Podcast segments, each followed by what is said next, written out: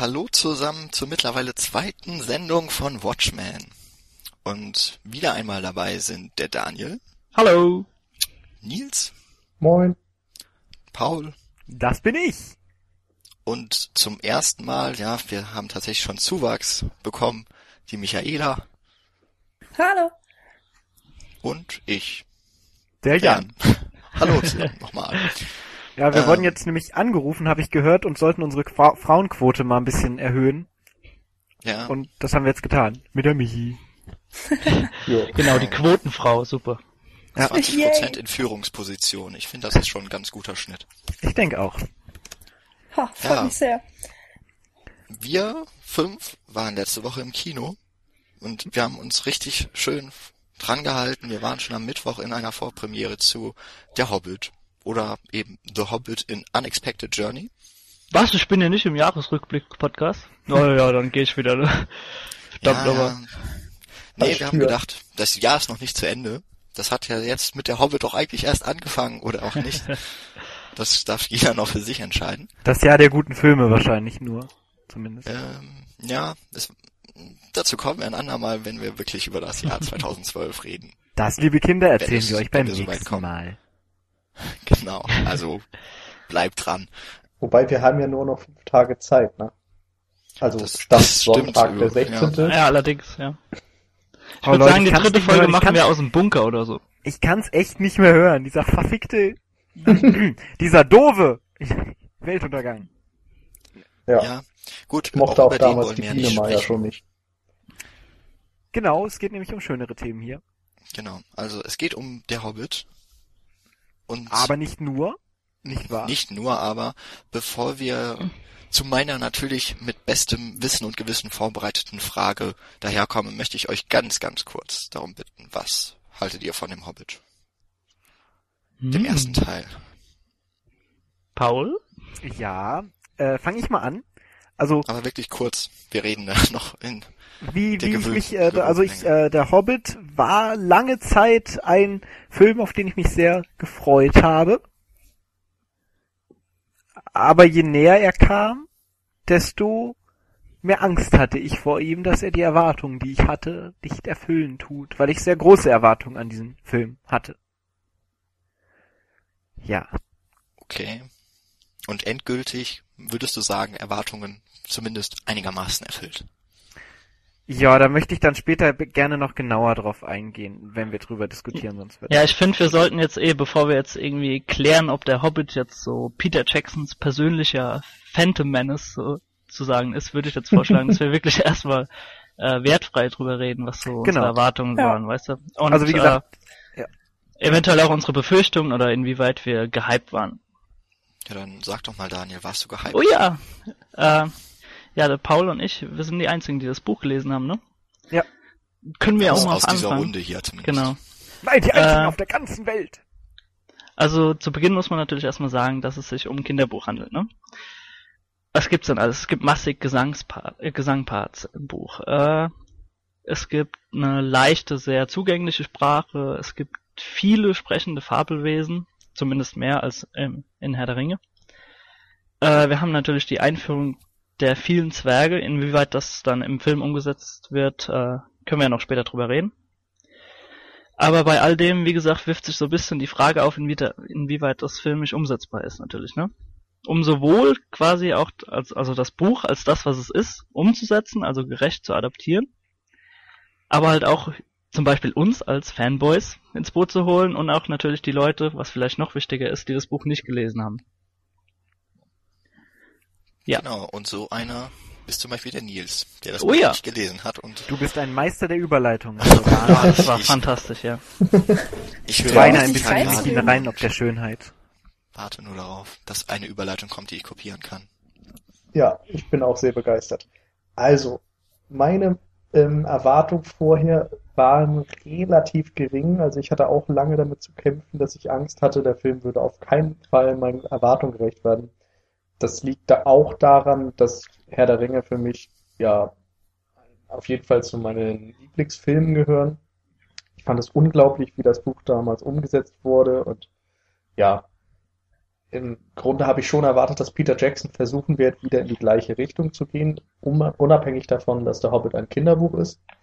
Aber qualitativ hatte ich da schon große Angst, zumal ja dann zwischendurch mal ähm, Guillermo del Toro als Regisseur angekündigt war, Mhm. den ich an sich sehr schätze, aber der eben doch ähm, ja ein anderer Mensch ist, kein Peter Jackson ist.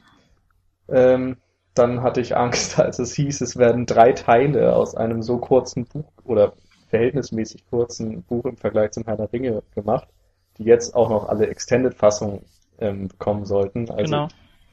War nicht unbedingt gehypt. Ich hatte mehr Angst, dass es der totale Reinfall wird. Äh, dazu kann man das vielleicht kann ich noch schon mal, das kann ich schon mal sagen, war es nicht.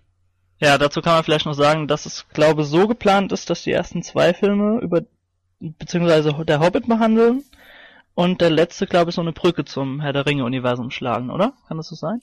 Ich glaube, So ja. war habe es ich doch. auch gelesen und ich hoffe, dass das so auch äh, tatsächlich gemacht wird. Ja. Also der nächste Hobbit ist dann The Desolation of Smog und kommt dann 2013 am 13. September. Äh, Dezember, Entschuldigung. Genau. Und Also abge letzte, abgedreht ist es ja so, sozusagen schon. ja Ne? genau. Das ist so abgedreht, ey. Und der letzte ist dann äh, The Hobbit There and Back Again und kommt dann eben am 18. Juli 2014.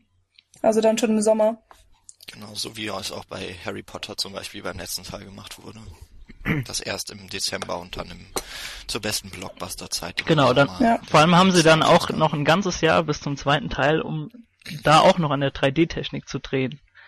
Äh, wo wir vielleicht jetzt auch mal nochmal zur 3D-Technik kommen. Äh, Ja, aber wir haben ja noch ihr, vor- erst noch Michi fragen. Nee, nee, ich meine ja nur, ob ihr, Erwartungen? äh, ich meine nur, ob ihr irgendwie Befürchtungen hattet, dass es vielleicht so irgendwie Blockbuster-Futter verkommt. Allein wegen der 3D-Technik. Das wollte ich jetzt nur mal in den Raum werfen. Also ich habe mir um die 3D-Technik eigentlich erst ein paar Tage vorher wirklich Gedanken gemacht, Ja. mich dann informiert und äh, ich weiß nicht, also ich konnte mir es einfach nicht vorstellen, wie revolutionär jetzt gerade dieses äh, mit der High Frame Rate, dieses HFR-technische, ähm, wie weit das für eine Veränderung sorgen wird. Und ähm, im Grunde ging es mir immer mehr um den Inhalt als um die Optik. Also der Trailer sah gut aus, insofern war ich da schon einigermaßen beruhigt. Ja. Wie sah's bei dir aus, Michi? Ähm, also ich habe mir über das 3D gar keine großen Gedanken gemacht, muss ich zugeben. Das Ding ist aber auch, dass ich äh, das Buch ja wirklich nicht gelesen habe und ähm, ich wusste von der Handlung wirklich eigentlich gar nichts, nur dass es eben vor der Herr der Ringe Trilogie spielt. Und ich habe mir dann natürlich den Trailer angesehen, beziehungsweise den dann auch zwangsläufig mir im Kino angeguckt vor anderen Filmen und so weiter und ähm, war dann schon gefesselt und habe mir dann gedacht, okay, das ist ein Film, den ich mir angucken möchte, aber habe versucht, mir nicht zu viele Gedanken drüber zu machen und wollte mir eigentlich keine großen Erwartungen setzen. Ähm, hab dann aber natürlich mitbekommen, dass der Film überall gut ankam. Ähm, als er dann zum Beispiel in Neuseeland angespielt ist und sofort im Internet große Kritiken kamen oder eine große Bewertung auf IMDb, wo ich mir dann schon gedacht habe, okay, der Film kann schon mal nicht total kacke sein. Aber ähm, ja, also ja, mehrere, also mehr Erwartungen hatte ich gar nicht unbedingt.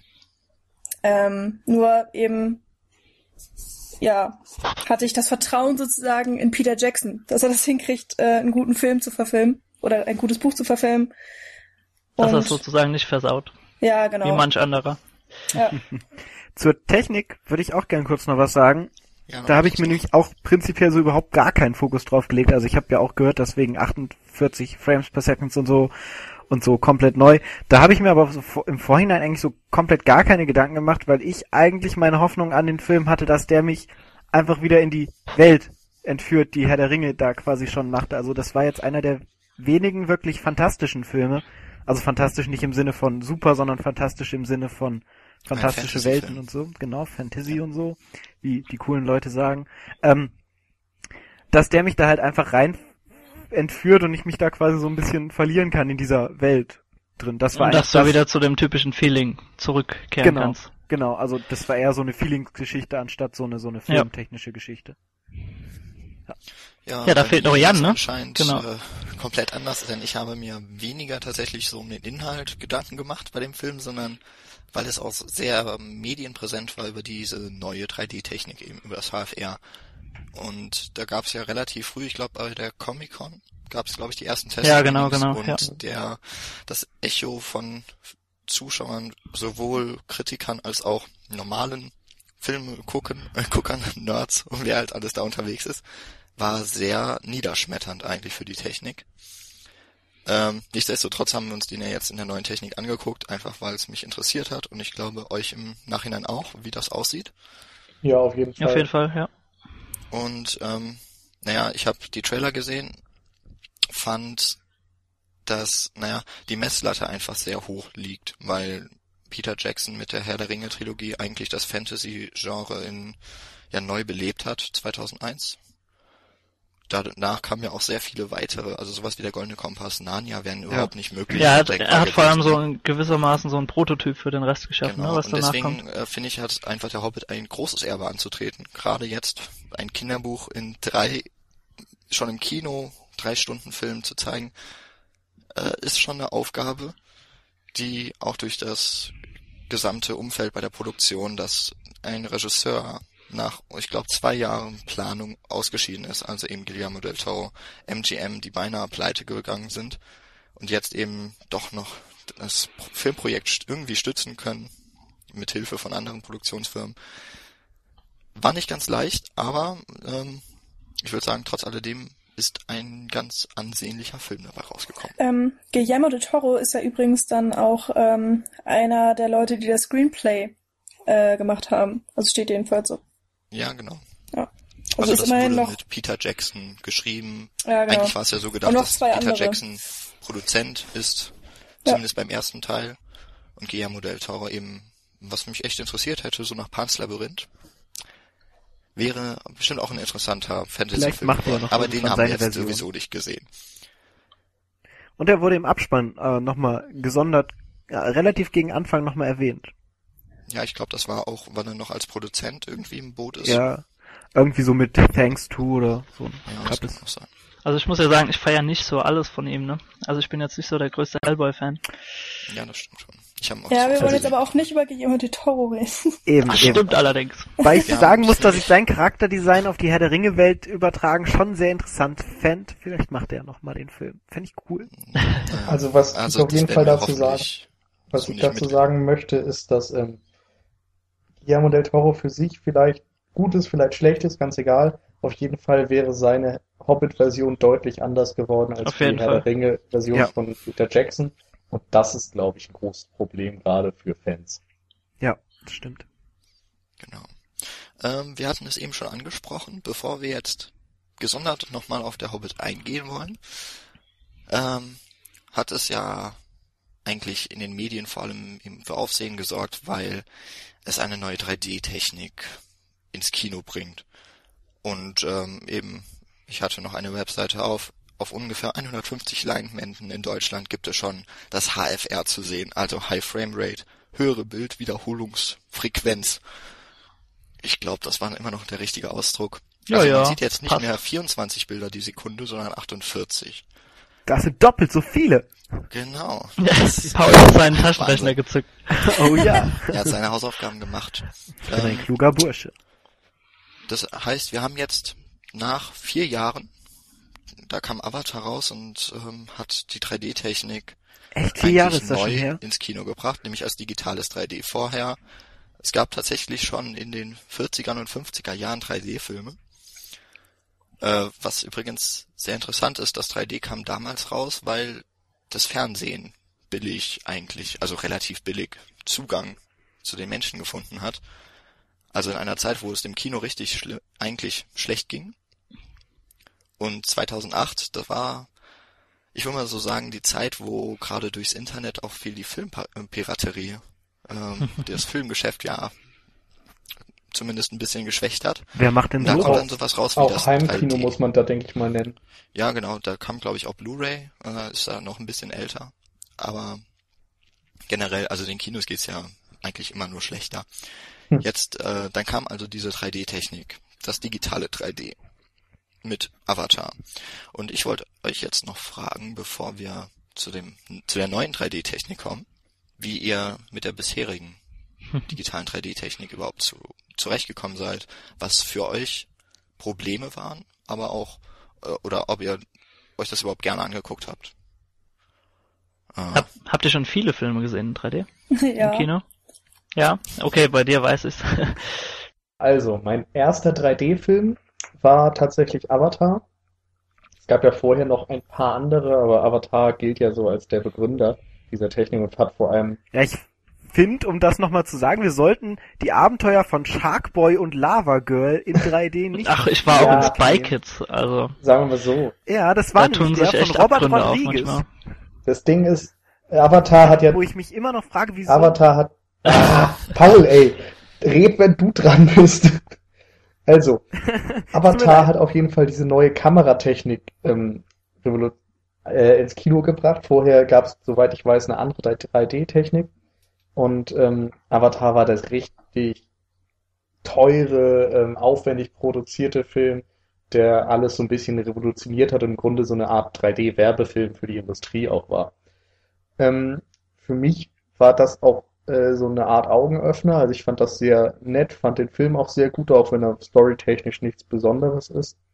Ähm, hab danach ein paar andere Filme gesehen, die auch alle ganz nett waren, aber ich muss sagen, 3D ist für mich jetzt kein riesen Mehrwert. Also es ist schön, in diese Welt eintauchen zu können und ein paar Effekte zu sehen, aber im Grunde glaube ich, ist mir normales 2D lieber. Das Einzige, was ich noch nennen muss, äh, was ich richtig cool fand, war, ja, ihr werdet mich schlagen, Jackass 3D. Habe ich im Kino gesehen. könnten, würden wir die schlagen, ja. Darf ich muten? Ich muss dazu sagen, ich bin halt mit ein paar Freunden und ein paar Bier ins Kino und das ist einfach die beste Unterhaltung, die du dir denken kannst. Die haben die ganzen Sketche auf 3D ausgelegt und so und im Grunde die Technik ganz anders verwendet, als sie jetzt im Blockbuster-Kino verwendet wird. Und dafür habe ich diesen Film geliebt. Also, das haben sie sehr gut umgesetzt, auch wenn das natürlich keine hochwertige Kunst ist. ja. Ja gut, jetzt bin ich dir gerade so ins Wort gefallen, dann mach Okay. ich jetzt einfach mal weiter. Paul, du darfst. Genau. Und zwar, jetzt mal von Sharkboy und Lava Girl abgesehen, war mein erster 3D-Film im Kino tatsächlich auch Avatar, was wahrscheinlich zu 80% aller Kinogänger überhaupt zutreffen tut. Aber ich muss sagen, das war auch gar nicht der Film, der das beste 3D hatte, was ich empfunden habe. Oh Gott, Und was zwar gab jetzt? es dann später einen Film, ja, jetzt kommt's, das gab es später einen Film, der äh, mit der gleichen Kameratechnik aufgenommen hat, wo ich die Effekte noch mal ein Stück weit geiler fand, weil die mehr ausgereizt worden sind. Und das war, und dafür werdet ihr mich garantiert auch schlagen wollen, Resident Evil Afterlife, Ja, der mit der gleichen Kameratechnik ins Rennen gegangen ist und gleich am Anfang eine super geile Szene hatte, wo äh, man im Japan, äh, in Tokio, glaube ich, ist, bei Regen, wo die Leute mit so durchsichtigen Regenschirmen rumlatschen. Mhm.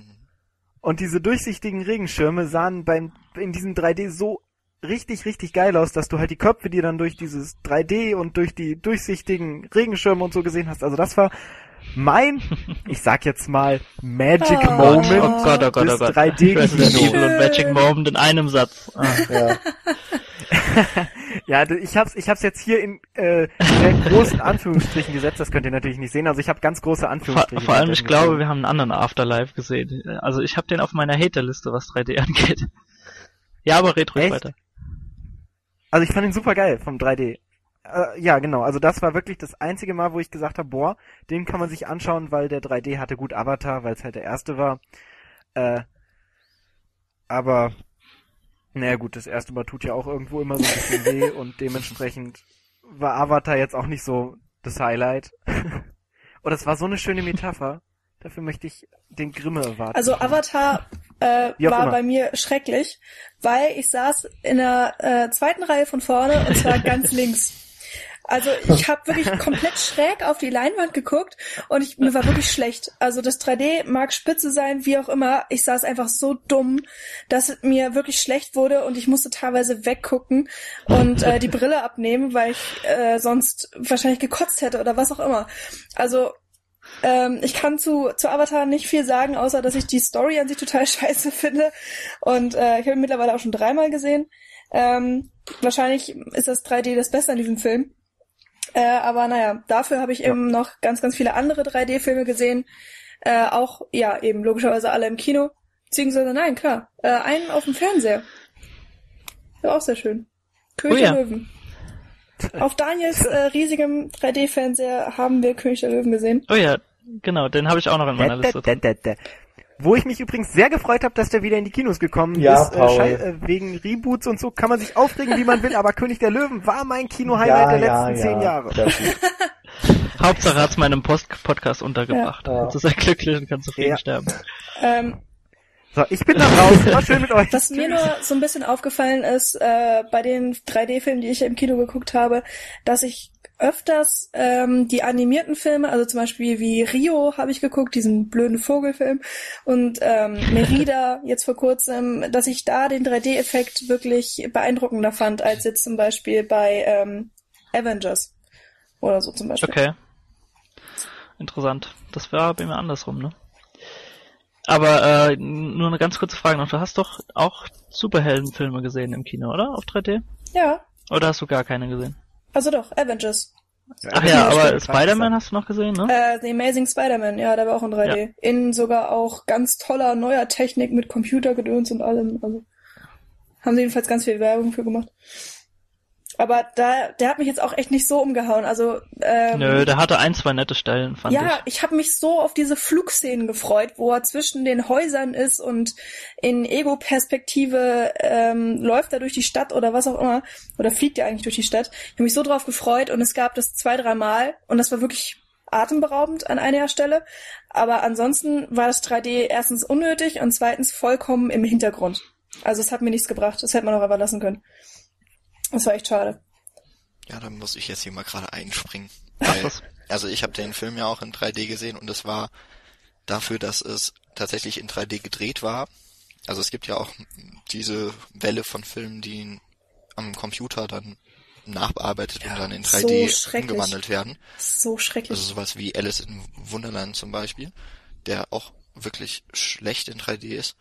ja. Außer der Wassertropfen, der vom, vom, äh, vom Pilz runterhängt. Ich Der fand den cool Abspann in am Ja, schönsten bei. Alice im Wunderland. Wollen wir jetzt wirklich in die Details Nee, gehen? eigentlich nicht, aber bei Amazing Spider-Man, also in 3D gefilmt und ich habe die Hälfte des Films ohne Brille geguckt, hatte keine Probleme wegen Unschärfe, dafür war es hell. Ähm, das war wirklich, also entweder hatte ich wirklich eine schlechte Projektion oder der Film ist einfach unnötig in 3D gewesen. Oder du Ja. hast einen Knick in der Optik. Ich habe auch schon sehr gutes 3D gesehen. Ja, genau. Zum Beispiel, Da möchte ich aber, jetzt fallen mir nicht ins Wort. ja, nee, mach erst mal weiter. Nein, mach Ähm, erst weiter. Also klar, erstes 3D in einem Spielfilm war bei mir auch äh, Avatar. Ich habe aber vorher mal in, äh, ich glaube Speyer war das, da ist so ein IMAX-Kino. Ähm, da laufen aber nur Dokumentationen. Und da war eine so, ich weiß leider nicht mehr, wie sie heißt, irgendwas mit Ozeanen. Hm, die habe ich auch gesehen. Ähm, die war eigentlich recht beeindruckend, weil ich es vorher noch nie gesehen hatte. In Avatar war es dann allerdings nochmal was besser, weil ich glaube, die Brillen waren leichter und irgendwie war es, weiß nicht, beeindruckender zu gucken. Keine Ahnung, vielleicht weil es actionbetonter war. Aber, mh, also das war so das technisch bisher beste 3D, zumindest mit 24 Bildern, das ich gesehen habe, das äh, irgendwie am besten eingesetzt war generell für den Film. Ich habe Prometheus gesehen in 3D und viele sagen da, dass das 3D unnötig gewesen wäre oder sie hätten es nicht gesehen. Da wird es aber tatsächlich nicht so sehr effektheichend eingesetzt, obwohl es das auch so an zwei, drei Stellen gibt. Aber im Grunde werden da tatsächlich die Bildebenen durch verschiedene Tiefenwirkungen eingeteilt. Und das fand ich war da mal ein ganz in, interessanter inszenatorischer Einsatz von dem 3D. Weil ich das Gefühl hatte, dass zumindest ein, ein bisschen auch ein künstlicher, künstlerischer Einsatz da getätigt wurde. Wo du das gerade sagst, fällt mir noch ein, ähm, Hugo oder. Hugo Ja. Cabré oder so weiter. Ihr müsst mir doch alles wegnehmen, oder? Sorry. Ach, Das hast du. Daniel die ganze ich sag Freude dazu. Daniel, übernehme. Jetzt wollte ich schön noch mal was reinwerfen, was noch nicht genannt Oh, war. der Film ist so schön. Och, Menno. Ja, also ich fand die 3D-Technik eben bei Yugo super genutzt. Total das Potenzial ausgeschöpft. ja, auf da jeden gibt's Fall. wirklich, wirklich Szenen, da die, äh, in denen die äh, Plastizität wirklich so dermaßen rüberkommt. Gerade wenn die ähm, Kamera nah ans Gesicht fährt. Das ist einfach wunderbar gelöst. Aber, äh, um nochmal am Schluss rumzuhaten, ein Film, der das Potenzial wiederum gar nicht genutzt hat. Resident Äh, Evil. ja, den habe ich schon gestrichen. Ähm, ähm, war Harry Potter. Ah, ja. Welcher Ja, Teil war, war das Heiligtümer des der wurde, Todes glaub ich, Teil 1 oder Teil ne? 2, da die 3D Das war Teil 2. Teil das zwei. war nachbearbeitetes 3D. Genau, genau, nachbe äh, Ja. nachbearbeitetes. Und ich fand, die, das Potenzial war so dermaßen verschwendet. Also ich habe teilweise im Film gesessen und habe gedacht, oh, warum habt ihr daraus jetzt nichts gemacht? Das, war, das wäre so schön gewesen. Und ähm, also es war wirklich Ja, auch so ein stimmt. Film, den du teilweise ohne Brille gucken konntest. Ja. Macht ihr eigentlich auch diesen Test? Also, dass ihr mal die Brille abnehmt mit einem Ja, ja. Einfach zu gucken. Mache ich da. Äh, öfter mal. Ich, Okay, genau, ich mache das alle zwei Effekt Minuten. Nicht ganz so gut, wahrscheinlich, wenn man es andauernd machen muss. Ja, Ähm, nee, äh, Wobei, da ist, gibt's, geht's mir jetzt auch so, wenn, wenn, wo wir gerade von 3D-Wirkung und 3D überhaupt mitkriegen äh, geredet haben, dass ich viele Filme anscheinend in 3D gesehen habe, wo ich im Nachhinein jetzt geguckt habe und geschaut habe, wer denn jetzt so in 3D welcher Film in die Kinos gekommen ist. Und ich dann erst gemerkt habe, ach stimmt, den habe ich ja in 3D gesehen. Also wo mir komplett gar nicht mehr im, im Gedächtnis war, dass ich diesen Film jemals in einer dreidimensionalen Welt erlebt habe. Also das halt nicht wirklich nachwirkend ist bei den meisten Filmen. Ja. Ähm, wenn ihr die, also es gibt ja tatsächlich auch noch Kinos, wo man die Wahl hat, ob man jetzt 2D oder 3D guckt. Habt ihr irgendwie, soll es geben, dann, ne? habt ihr eher, habt ihr eher dann den, den Reiz, tatsächlich das 3D auszuprobieren oder würdet ihr sagen, der Film braucht das eigentlich nicht, ich möchte weniger Geld ausgeben, denn es ist ja zum Teil fast doppelt so teuer, wenn man noch 3D hat. Naja, ich bin aber trotzdem immer ganz aufgeschlossen. Also ich gucke mir gern die Filme dann in 3D an, wenn sie wirklich angeboten werden. Ja, ich auch, aber das Problem ist zum Beispiel, es gibt solche Filme, wo man dann von vornherein weiß, es ist einfach sinnlos, den in 3D zu gucken. Ich war, wurde zum Beispiel gezwungen, mir äh, Fluch der Karibik 4, war das glaube ich, auch in 3D anzugucken. Kam der in es- 3D? Ja, der Ja. kam in 3D. Äh, Aber auch eben äh, mit dem Computer nachgearbeitet. Und ich wusste von vornherein, dass das wahrscheinlich sehr, sehr schlecht sein wird und dass ich mich nicht freuen werde, dieses Geld extra dafür auszugeben. und äh, so war es letztendlich auch. Ich saß im Kino und habe mich geärgert, dass ich diesen Film überhaupt in 3D und überhaupt im Kino gesehen habe. Ähm, also es hat sich wirklich einfach überhaupt nicht gelohnt, aber ich hatte ja keine Wahl, weil ich sozusagen gezwungen wurde, mit anderen Leuten reinzugehen. Also da überlege ich es mir dann immer dreimal. Also bei solchen Filmen, wo man dann schon vorher was gehört hat oder wo man eben weiß, das ist nachgearbeitetes 3D und eben nicht äh, gefilmtes 3D, wie jetzt zum Beispiel bei Der Hobbit. Ich gehe auch lieber in 2D, muss ich sagen. Das Außer hat einfach den. Grund, dass ich äh, Oder König der ja gut, aber da brauchst du, aber in welchen welchen Grund hast du in Resident Evil reinzugehen, außer wegen den optischen Reizen? Ja, kein. Ja, Ja. Ähm, ein gutes Argument. aber was ich halt finde, ist, dass ich A Brillenträger bin im Kino und das halt extrem unpraktisch ist mit der 3D-Brille dann immer drauf. Da hast du die Nase voll. Haha. Oh Mann. Hat er die letzten Brillen 10 Minuten quasi. vorbereitet, glaube ich. Wahrscheinlich. Das war der Wahnsinn. Äh, nee, und das und und ich äh, gehe auch ungern alleine ins Kino. Ich gehe dann immer mit anderen Menschen und da finde ich es kommunikativ immer ein bisschen blöd mit diesen Brüllen. Also ich hatte unter anderem damals ein Date in einem Uh. 3D-Film. Das war damals in Alice in Wunderland. Ähm, ja, das war aus Da, Und da musst du in einen so Horrorfilm für- gehen, Paul. Das musst du noch lernen. Oh Mann. ja, ja, ist schon schon klar. Aber für so ein Date war es halt irgendwie blöd, wenn man sich angeschaut hat dann diese dämlichen 3D-Brillen dann im Gesicht Das hatte. Bild ist super gerade, was ich habe. ja, stimmt. Ich. Also ich habe quasi erst nach dem Film gesehen, mit wem ich da im Kino war. So prinzipiell wegen dieser ganzen 3D-Brillen, die da das ganze Gesicht Na, kann auch ein zugreifen Vorteil sein. haben. Äh, nee, aber für mich generell. Will da keine Lass mich, ra lass mich raten, du hast zu deiner Partnerin gesagt, oh, ich sehe dich in 3D. Bestimmt, oder? Ganz sicher hast du den Witz gebracht. weiß ich gar Ja, nicht mehr. Ich verdrängt. weiß es gar nicht mehr. Wahrscheinlich auch Stimmt. zu Recht. Und ich habe so doll auf die Mütze dann bekommen, dass ich. Nee, aber es hat äh, funktioniert tatsächlich. Oh. Oh. Ähm, ja, wie auch immer. Auf jeden Fall. Wir möchten hier nicht privat werden, das Vor allem wird wollen wir das- veröffentlichen. Ja. Wir können's Nee, das auspiepen. sage ich nicht. Nee, auf jeden Fall äh, stört mich das halt immer so ein bisschen, diese 3D-Brillen und Geschichte. Besonders, wenn dieser Shutter eingesetzt wird, dann hast du ja wirklich klobige Dinge auf dem auf Wo dem- hattest auf du dem den Kopf Shutter? Und das stört mich Ich immer. glaube, du verwechselst das Also- gerade. Also Shutter, meinst du? Nee. Okay. Ja, wo das, also wo das elektronisch Ja, ist, ja, aber wo im die- Kino die- hast du ja keine Shutterpferde. Ja, elektronisch gut. ist. Ja, ja. Gut. Ja, gut. Ja. Äh, Im Kino Ja, ist die so. vielleicht noch klobig teilweise. Und die ist extrem klobig und da, da habe ich dann auch immer Kopfschmerzen bekommen, nicht wegen dem Bild, sondern weil die halt einfach so krass auf meinen Kopf gedrückt hat.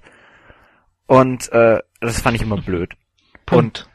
Ja, dementsprechend schaue ich mir gerne Filme in 2D an. Das Problem ist, die laufen immer zu so unchristlichen Uhrzeiten, wo man meistens nie kann. Und dementsprechend muss ich mir dann zwangsgemäß das 3D anschauen. Oder noch schläft als Student. Ne? Prinzipiell. Ah, ja, genau. Also ich habe jetzt auch nichts gegen 3D und sag jetzt nicht, nein, ich gehe jetzt nicht in 3D, weil 3D. Aber prinzipiell bin ich froh, wenn, wenn 2D läuft und ich ihn mir anschauen kann und dann auch noch ein bisschen Geld sparen kann. Okay. Will da noch jemand was beisteuern? Oder wollen wir? Also ich möchte nur damit angeben, dass ich äh, Harry Potter den letzten Teil in 2D gesehen habe, ganz bewusst, glücklich. weil es Ah. eben mit PC nachbearbeitet wurde. Ah, schön. Tja. Da weiß ich zum Beispiel gar nicht mehr, ob ich den in 3D Ach oder in du, ich 2D habe ja wie gesagt in 3D gesessen, habe aber die Brille ich nicht auch. aufgehabt.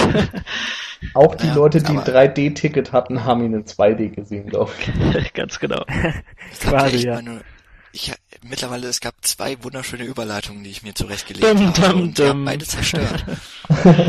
Gerne. Ich mach die jetzt trotzdem einfach. Ja, mach. Geld Beide zusammen. nee, beide zusammen bekomme ich leider nicht rein. Aber Geld ausgeben, das tun im Moment sehr viele Menschen für der Hobbit. Oh, nimm die andere lieber, bitte. Sie hätte eben gut gepasst, hättest du nicht hinterm Nils noch irgendwas gesagt. Oder Geld ausgeben tut Peter Jackson für seine ganzen 3D-Kameras. Ja, zum Beispiel auch. Über Aber zwei Millionen oder so habe ich gehört. Allein für die Kameras, ohne Equipment. Damit hätten wir das IMDb-Wissen auch eingeblendet. egal, weil, aber insgesamt hat der Film trotzdem mehr gekostet als die Kameras und zwar deutlich mehr. Da fällt das gar nicht so ins Gewicht. 180 Millionen steht auf IMDb. Hui. Das wird Estimated. estimated. Ja. In Klammern dahinter. Deswegen, ja, egal. Aber das wird den Produzenten überhaupt nicht wehtun. Der hat nämlich jetzt schon 222 Millionen eingespielt. Yay. Weltweit. Der reinste Kommt demnächst Wahnsinn. auch Und der wir sind ein. Teil Also- davon. Ja. Ob das jetzt traurig ist oder ob das, ich weiß nicht. Und besonders viel Geld gibt man dann natürlich aus, wenn man die 3D-Vorstellung wählt. So. Oh ja. Und zwar dann natürlich die neue. Obwohl es wohl tatsächlich, ich habe ein Kinoprogramm gesehen, da läuft der Film in 2D-Fassung, in der Originalversion in 2D, im alten 3D, im neuen 3D und im neuen 3D auf Englisch. Also da ist eigentlich jeder Saal mit Das, der da, da, da siehst du dann aber auch keine anderen Filme in Ja, diesem ich habe Kino. auch was? das Gefühl. Ich glaube, es ist auch nichts anderes gestartet diese Woche. Wegen Ich glaube, es gibt Hobbit. sogar noch eine 2D äh, HFR-Fassung. Oh, tatsächlich. Das will aber Meine ich. niemand Also vielleicht erzähle ich jetzt auch Quatsch, aber ich glaube, ich habe das irgendwo gelesen. Ich, ich hoffe einfach, dass das Quatsch ist, weil das ist echt furchtbar, glaube ich. Warum? Vermutlich. Ähm, weil wir jetzt über HFR reden wollen. Deshalb ist das furchtbar. Oh mein Gott. Ähm, also warum überhaupt, was, was soll überhaupt HFR bringen? Wir haben es nämlich eigentlich gar nicht gesagt, was wir an 3D schlecht fanden. Fällt mir gerade so auf. Ja. Aber was mir zum Beispiel immer bei 3D-Vorstellungen aufgefallen ist, bei schnellen Bewegungen und Kameraschwenks im Besonderen, oder Kamerafahrten sogar noch eher, äh, war das Bild verdammt unscharf im Kino. Also die Bewegungen kamen irgendwie einfach zu spät hinterher quasi bei so bei noch zusätzlichen Kameraschwenks. Dadurch hat sich dann so ein Steier immer um die Menschen und Gegenstände gezogen. Das fand ich echt unangenehm zu sehen. Und Ja. teilweise auch so rucklig. Das war, glaube ich, bei Brave, wo dann eigentlich eine sehr schöne Kamerafahrt kam durch, durch den Wald der Highlands. Das Und fand ich gar nicht. die Bäume sind bei mir vorbeigeruckelt teilweise. Ich fand das bei Brave das 3D eigentlich unglaublich gut. Ja, ich auch, aber, also den, den Effekt, aber Ja. da ist es mir mal so richtig aufgefallen, dass das Bild so teilweise stockt. Und das Ja. soll jetzt ja eben ausgemerzt werden mit Ganz genau. 48 Bildern. Hat es das geschafft, in eurer Meinung nach? Hat es das geschafft? Ja, die, diese Unschärfe Also- rauszufiltern. Ja, ja. Erst einmal hat es irritiert, Ja. finde ich. Ich glaube, da ging's euch allen genauso wie mir, dass man die erste Stunde da saß und dachte, okay, wie läuft das jetzt hier? Also ich hatte erstmal das Gefühl, dass es einfach zu schnell läuft, dieser Film. Ich hatte das Gefühl, dass da jemand die Spule viel zu, äh, die Spule, die, die Rolle viel zu schnell dreht. Ja, dass der Film in 1,3-facher Geschwindigkeit zum Beispiel gedreht wird. Genau da haben wir ja den Aspe äh, Aspekt, ne? Also äh, wir sind es ja quasi von unserem menschlichen Auge gewohnt, dass wir diese Unschärfe haben, wenn wir unseren Kopf bewegen. Und diese, dieses Motion Blur sozusagen fällt ja dadurch weg und, und wir sehen diese Bewegung, die wir normalerweise nicht sehen.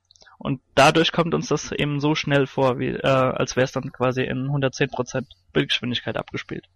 Aber ich habe mich, wie gesagt, ähm, sehr schnell dran gewöhnt. Im Gegensatz zu manch anderen von euch, ne? Also Ja, also ich, ich habe den halben Film da gesessen und habe gedacht, erstmal, ähm, der, der Film fängt im Auenland an und ich habe als erstes gedacht, das sieht gar nicht mehr aus wie Film, das sieht aus wie Mhm. ein gerendertes Computerspielvideo. Also, ich weiß nicht, ich bin jemand, der sitzt gerne im Kino ähm, und es ist ganz still und man hört den Projektor noch laufen, ja. Also echte Filmrollen. Und meinetwegen man hat auch das, den Schmutz von der 3D, äh, von der, vom Celluloid, dass da eben unweigerlich mal draufkommt auf die Filmrolle. Man hat das mal im Bild. Ich mag das. Und das gibt's halt. Bist Ja, du retro? Das, nö, das ist einfach charmant, oder? Also so ein bisschen. Ja. Ich, ich weiß nicht, so bin ich. Das Vintage waren, halt, das waren halt so die ersten Filme, die ich im Kino gesehen habe. Dann kam das Digitale. Und jetzt Und der Zauber des schneller Kinos war zerstört. gefühlt. Ja, ich, ich Ja, damals, als die Leute angefangen haben zu sprechen.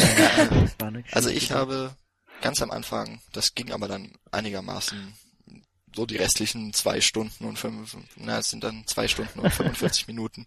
Ich habe gedacht, viel weiter weg von einem, von einem Film als Celluloid kann man nicht mehr wegkommen. Das hat mich echt. Aber da haben wir ja genau eben äh, diesen Punkt, an dem sich wahrscheinlich die Geister scheiden werden an dem Film, ne? Also ich habe auch zum Beispiel mir äh, Kritiken durchgelesen, jetzt ähm, kurz nachdem ich den Film im HFR gesehen habe, eben, Ja. ähm, wo dann eben auch viele Leute gesagt haben, ähm, dass durch dieses neue Verfahren der Film äh, nicht mehr wirkt wie ein Film und ähm, vielleicht schon surreal ist, aber dass man ja eigentlich einen Film guckt, weil er etwas zeigt, was nicht real ist, also weil er eben ähm, ja eine andere Welt zeigt, die es eigentlich nicht gibt und man kann sich dann da reinfinden und man kann äh, das annehmen, so wie es ist und dass es eben nicht real ist, aber dass eben durch dieses HFR-Verfahren alles zu real wirkt und zu sehr wirklich und man ähm, deswegen nicht so sehr in diese Illusion eintauchen kann. Ähm, Ja.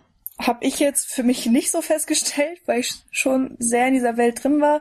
Aber was man auf jeden Fall sofort gemerkt hat, also oder beziehungsweise nachdem ich mich auch so eine äh, Viertelstunde dran gewöhnen musste, dass das Bild einfach viel schärfer ist, dass man viel mehr Details äh, erkennen kann und äh, wie gesagt Kamerafahrten und so weiter ähm, wirkt alles anders und meiner Meinung nach besser, weil es eben äh, eine flüssige flüssigere Bewegung ist und alles. Und ich finde halt auch, der, der 3D-Effekt ähm, hat auf mich stärker eingewirkt. Also wir hatten ja zum Beispiel auch sehr gute Sitzplätze. Wir haben ja wirklich Mitte Mitte gesessen. Es ist ja für 3D ähm, sehr vorteilhaft im Kino. Und ich fand wirklich, ähm, ja, dass der 3D-Effekt wirklich gut war. Und dass, wenn da ein Abgrund war, dann habe ich auch diesen Abgrund irgendwie gespürt, wie man das jetzt auch immer ähm, erklären möchte. Aber ähm, es hat mich schon wirklich mitgenommen. Und ich, ja, fand es überzeugend. Und ich fand jetzt auch nicht, dass da irgendwelche Illusionen flöten gegangen sind. Ja. Also ich bin da so ein bisschen zwiegespalten. Auf der einen Seite bin ich der Meinung, dass es das beste 3D ist, was ich bisher gesehen habe. Und ich, man kann dabei den vorherigen Filmen immer mal sagen, der eine war vielleicht besser, der andere war besser. Vom 3D-Effekt finde ich, gibt es kaum eine Diskussion eigentlich darüber. Das muss der Hobbit sein, der der beste ist. Das Problem ist, wie gesagt, diese neue Optik. Viele vergleichen das auch so mit Soap Operas oder so, weil die eben mit anderem Equipment gedreht werden. Und dadurch, ja, gibt es eben den bereits erklärten Effekt, dass es nicht mehr wie ein Film wirkt. Und das hat mich auch enorm lange gestört. Ich glaube, ich habe auch fast eine Stunde gebraucht, bis ich wirklich drin war. Und dann hat es wirklich gut gewirkt, aber ich bin dennoch nicht sicher, ob das wirklich mein Fall ist. Also im Grunde habe ich zwischenzeitlich immer mal überlegt, was wäre, wenn Peter Jackson jetzt einfach den Film mit den analogen äh, Kameras gedreht hätte und äh, ohne 3D-Effekt. Ob ich den Film dann lieber gemocht hätte, ob ich ihn weniger gemocht hätte. Und es war für mich irgendwie eine ganz schwierige Frage, auf die ich irgendwie immer noch keine Antwort habe. Meinung? Ja, ich, ich weiß nicht, ich, ich bin da auch so ein bisschen zwiespältig. Also wie gesagt, ich habe da auch die, die erste Stunde so dran gesessen und musste dann dran knabbern, weil ich es fast schon zu überreal fand, weil, weil äh, Daniel hat es ja vorhin schon gesagt, weil das mehr ist, als das menschliche Auge normalerweise wahrnimmt. Und das ist so ein bisschen. Ich, ich, ich weiß es nicht. Also wenn Peter Jackson jetzt nicht so eine schöne Welt aufgebaut hätte, wie der Hobbit nun mal Wie ist. für mich. Neuseeland. Also auch genau Neuseeland und so, wo ich, wo die, wo die Landschaftsfahrten und so halt auch so extrem schön waren, die auch in 48 Frames per Second sehr gut gewirkt haben. Aber gerade so Einzelbewegungen, wo du am Anfang ja auch besonders viele hast, wenn wenn Martin Freeman durch seine Hobbithöhle durchläuft und so, die haben gerade die haben so ganz komisch gewirkt und und wenn man sich nicht so in der Story des Films verlieren könnte, dann hätte ich mich, glaube ich, noch mehr darüber geärgert. Ich, ich glaube, ich weiß nicht, ob der Aufwand, den du mit den Kameras betreiben musst, damit du, also den, den preislichen Aufwand, damit du so einen Film Das ist auch herstellen ein kannst, anderer das Aufwand, rechtfertigt, weil man ja zwei Kameras hat. ja, ob das das rechtfertigt, was letztendlich rauskommt. Also rein wirtschaftlich. Ja. Das finde ich nicht. Also ich hätte jetzt kein Problem gesagt, ge- wenn ich jetzt äh, höre, ja, 48 Frames per Second war für den Müll, machen wir nie wieder. So. Würde ich nicht gegen diese Entscheidung sein. Aber ich schaue mir auch Filme in 48 Frames per Second an, da bin ich auch sehr. Ja, also bei mir war es ja, wie gesagt, so ungefähr die Hälfte des Films habe ich gebraucht, mich dran zu gewöhnen und ich glaube, nach ungefähr zweieinhalb Stunden hatte ich dann den Augenöffner-Moment für die 48 Bilder, als eine Zeitlupe kam. Und da habe ich gedacht, Wahnsinn. So gut sah noch nie eine Zeitlupe aus im Kino. Äh, weißt du noch, welche das war? ähm, Ja, ich weiß es Das noch. war bestimmt Ja. die, wo Ganz Torin genau. Eichenschild. es Ja. war in einer Szene mit Feuer am Ende. Ja. In einem heroischen Moment. Beste Szene in diesem ganzen Person Film. über sich hinaus wächst. Ah, okay. Um nicht zu viel zu Das war der Magic Moment für mich in diesem Film. Da Nee, ich einen vollkommen Definitiv nicht Ich der hatte Magic voll Moment Aber da, über den Magic sag- Moment können wir ja noch reden. Ich, Ja. ich meine, Erstmal spoilerfrei bleiben. Ja. ich meine den Moment eben, Aber ich wo weiß, die welchen ihr Technik, meint. wo die Technik mich, äh, also wo sie zumindest einen ganz kleinen Teil in meinem Herzen für für Filmästhetik einnehmen konnte. Ja, aber auch gerade welch Ironie, oder? Also wir versuchen ja durch die Technik die die äh, die Unschärfe auszumerzen und gerade die Zeitlupe nutzt dann die 48 Bilder pro Sekunde voll aus. Ja, aber ist ja Irgendwie klar, wird mit, ja. Ja, klar, mit auf jeden Fall. Bildern in weniger Zeit Klar. werden mehr Bilder abgespielt und da nutzt es natürlich verdammt Ja. viel, wenn man auch mehr davon am Ende auf der Leinwand sieht. Aber ähm, also ich habe, ich glaube, das erste, was ich nach dem Film zu euch gesagt habe, war, dass die Technik definitiv Spreu von Weizen trennen wird. Also gerade weil Mhm. eben durch diese dieses dieses Wegfallen der Unschärfen jede einzelne Schwäche innerhalb des CGI erkennbar wird. Das hast du mir sogar Film Das kann schon sein, ja. Glück weit genug weg. Und ähm, wir haben ja auch teilweise Stellen, äh, sogar in der Hobbit, die äh, in denen wir äh, das CGI wirklich gesehen haben. Ne? Euch ist es auch aufgefallen. Ja. Es war relativ krass manchmal. Und äh, gerade wenn ich, also ich glaube, wenn sich die Technik bisschen weiter etabliert hat, äh, dass kleinere Produktionen, die nicht das Geld zur Verfügung haben, um in diesem äh, in diesem Umfang äh, diese Technik umzusetzen, dass die daran scheitern werden Ja. und nicht mit diesen großen Blockbustern mithalten werden. Aber mal ganz ehrlich, welche kleinere Produktion hat denn in Nein, 3D äh, wie Film gesagt, ich sag ja, ich gebe dem Ganzen jetzt auch wirklich noch ein paar Jahre, bis sich vielleicht die 3D-Technik insgesamt ein bisschen mehr etabliert hat. Aber nur so als Prinzip quasi. Und es ist ja noch nicht, also ich glaube, ich weiß nicht, wer von euch es war, der nach dem Kino gesagt hat, wir haben gerade vielleicht die Zukunft des Das war Kinos ich, gesehen. das war ich. Ich glaube, das war auch Daniel. Ähm, ich glaube, die Zukunft kommt dann ja erst noch ein paar Jahre später mit Avatar 2. Ja, ob, ob die Zukunft positiv oder Ja, wie gesagt, negativ Zukunft, ist, ne? das, Die kommt äh, später. das habe ich ja offen gelassen. Ja, James Ja. Cameron will ja äh, die Kameras noch weiter verbessern und ja, bis zu 60, genau. Bildern pro Sekunde das 3D präsentieren. Quasi mit seinem Film Bevatar. Ja. Ruhe kaum. Badum. Jetzt glaube ich zur 3D-Technik. Ähm, Ja. Was man auf jeden Fall sagen kann, das ähm, Heimkino wird zumindest zu erschwinglichen Preisen, glaube ich, erst in zwei Jahren, würde ich mal so schätzen, tatsächlich für Otto Normalverbraucher diese 3D-Technik zu Hause bieten. Also Wenn wenn man das sehen überhaupt. möchte. War ja auch nach Avatar so, Also, dass es gebraucht hat, bis die ersten 3D-Bildschirme überhaupt wirklich Ja, aber am das geht Markt jetzt, waren. glaube ich, schneller. Es gibt ja mittlerweile ganz gutes 3D für zu Hause und fast auch in an, bei annehmbaren Preisen.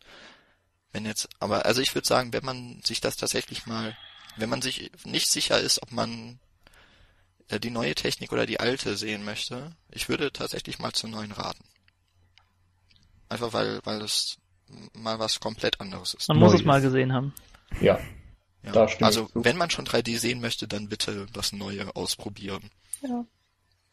Weil Ich wenn hab- man sich echt nur auf den Film konzentrieren möchte, reicht 2D. Interessant Ja. ist auf jeden Fall, dass ähm, die Diskussion ja momentan auch gerade ist, ob das neue 3D vielleicht zu realistisch ist. So, es wird der Film hervorgehoben dafür, dass er seine eigene Ästhetik hat und so. Das ist eine Diskussion, die gab es im Grunde schon beim Übergang von Schwarz-Weiß zu Farbfilm Ja. und von Stummfilm zu Definitiv, Tonfilm. Und das ist genau das gleiche jetzt. Also ich glaube, du kannst da kritisieren, wie du willst. Diese Entwicklung lässt sich nicht mehr aufhalten. Glaube ich auch, vor Ja. allem, weil es mittlerweile genug Geld, also weil genug Menschen bereit sind, so viel Geld zu zahlen für die, Genau. für die Technik. Ich bin ja auch immer gespannt, äh, wie das jetzt ist, wenn ich meinen nächsten 3D-Film im, äh, im Kino sehe und das ist dann kein HFR, sondern eben der nom Du sozusagen normale. zurückgestuft wirst auf den normalen. Ja, also ich meine, nicht jeder kann es sich leisten, äh, sich diese Kamera Klar. zu beschaffen, wie Peter Jackson es jetzt getan hat. Deswegen glaube ich nicht, dass automatisch jeder kommende 3D-Film jetzt in HFR produziert wird, sondern ähm, dass es sich so langsam einspielen wird und beziehungsweise, wenn das das Publikum überhaupt annimmt, würde es sich Ich einspielen. glaube, äh, ich glaube sogar, dass wir nicht viele in diesem Format sehen werden bis zu Avatar 2. Ja, und die Frage ist dann Glaub halt ich eben, auch. wenn ich jetzt meinen nächsten 3D-Film in 24 Frames per Second sehen werde, ob ich dann enttäuscht bin, weil ich erwarte, dass es aussieht wie der Hobbit oder ähm, ob ich mich freue, das alte 3D wieder zu sehen, ähm, weil man irgendwie mehr dran gewöhnt ist oder ähm, ja, also wie das generell ist. Also ich habe da ein bisschen Angst vor, ehrlich gesagt, weil ich das nicht einschätzen kann und weil ich jetzt auch nicht möchte, dass mich dieser äh, dieses HFR äh, vom Hobbit so sehr prägt, dass ich jetzt nichts anderes mehr sehen möchte als HFR. Also ich kann es mir im Moment noch nicht vorstellen, dass es so ist, aber naja, mal sehen. Also versteht Ja. ihr, versteht ihr, was ich meine? So Ja, ungefähr? ja, auf jeden Ja. Fall. Ja. ähm, aber ich, also wenn jetzt keiner mir noch was Wichtiges zu sagen hat, würde ich sagen, zur 3D-Technik, zur neuen haben wir genug gesagt. Ich Genau, glaub, man da kann können wir- ganz gut ein Urteil selber darüber jetzt bilden, ob man sich's angucken möchte oder nicht. Es gibt auch im Internet genug Artikel darüber. Ähm, ich würde sagen, wir Ich denke, wir haben jetzt einige. Vorteile und Nachteile genannt, genau das lang. Wir können jetzt eher mal die Fanboy-Runde eröffnen, ne? Yeah! Und auf den Inhalt eingehen. Ähm, also Herr der Ringe werden die meisten kennen und wer also entweder Buch oder die Filme gesehen hat, der weiß auch schon so ungefähr, was in der Hobbit passiert. Das Buch Trotzdem- gesehen hat, das ist schön. äh, Würde ich sagen, einer dürfte mal ganz kurz den Anfang der Handlung. Ich bin für den Herr. Ziemer. Das bin dann wohl ich.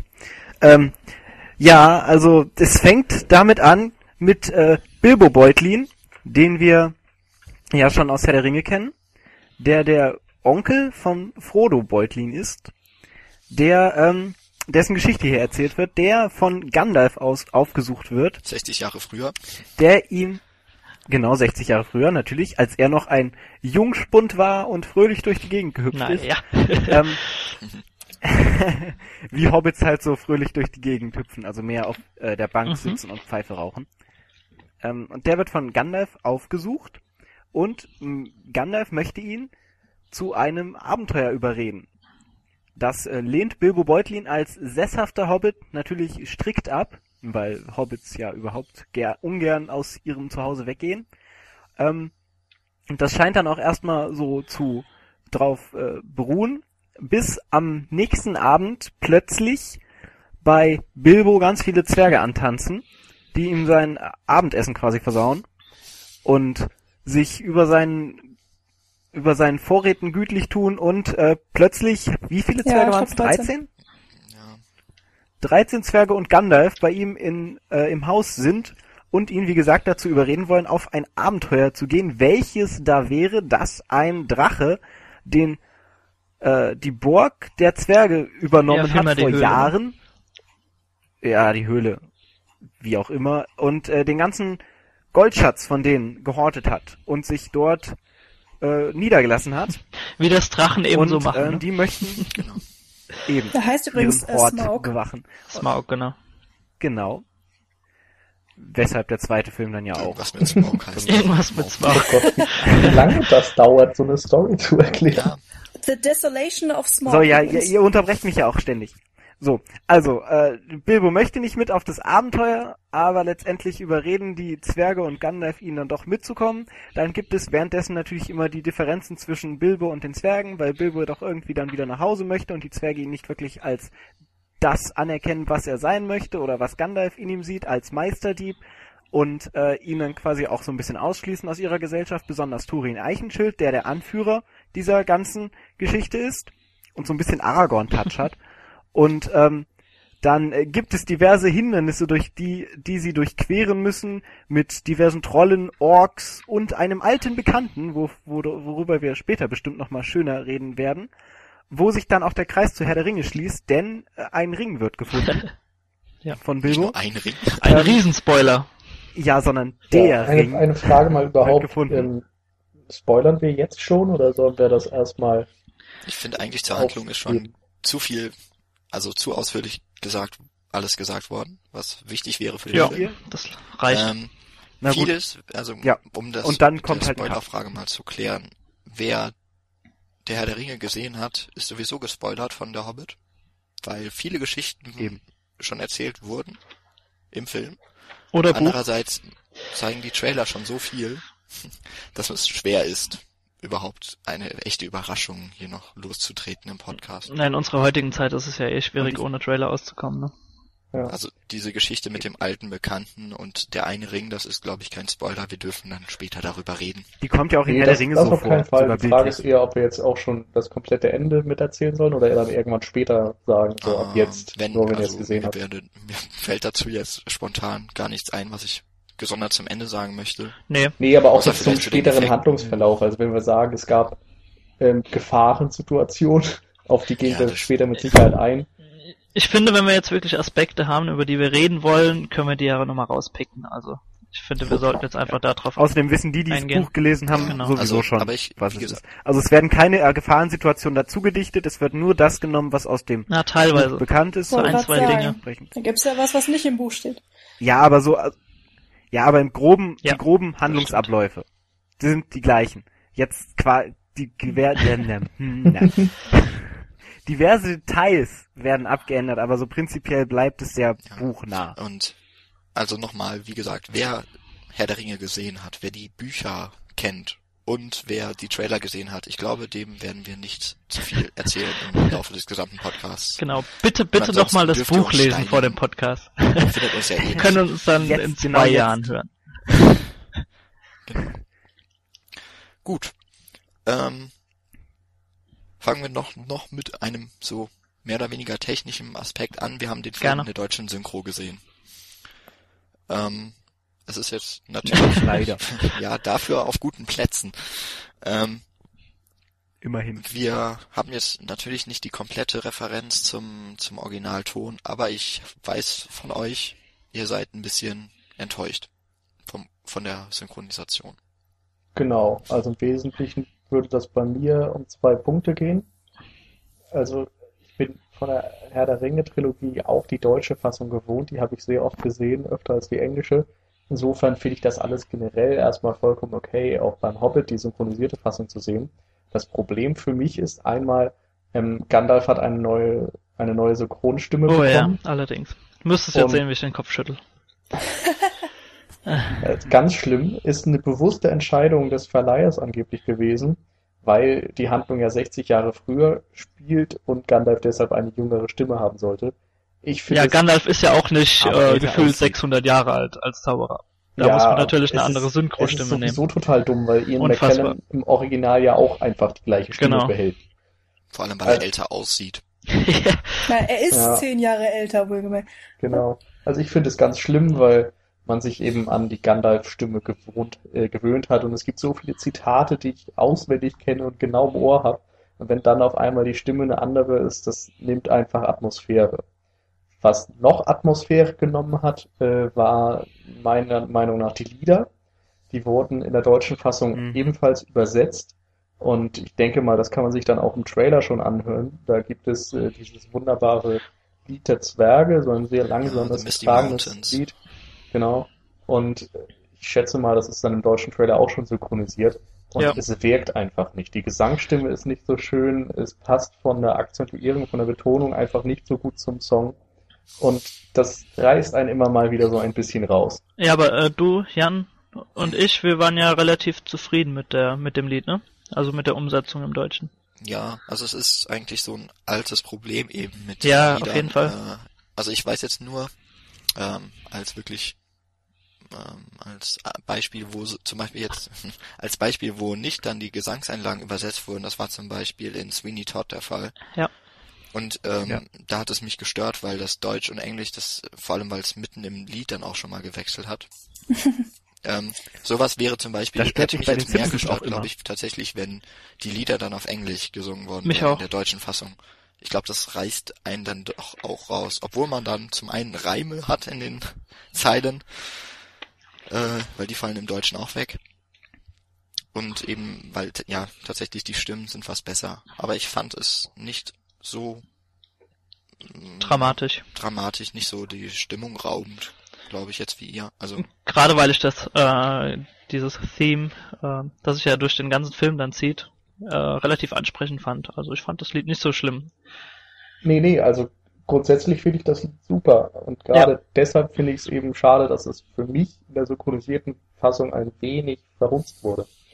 Ja, Also, das, Das ging geht mir gar nicht um die Musik genauso. generell, sondern um diesen speziellen Übersetzungsfaktor. Zumal ja wahrscheinlich Das- ähm, J.R.R. Tolkien, der ja Sprachwissenschaftler war, sich auch sehr genau überlegt hat, ähm, wie das klingen soll. Und Ja. er hat ja auch ja, auf äh, Vokale und sonst was geachtet.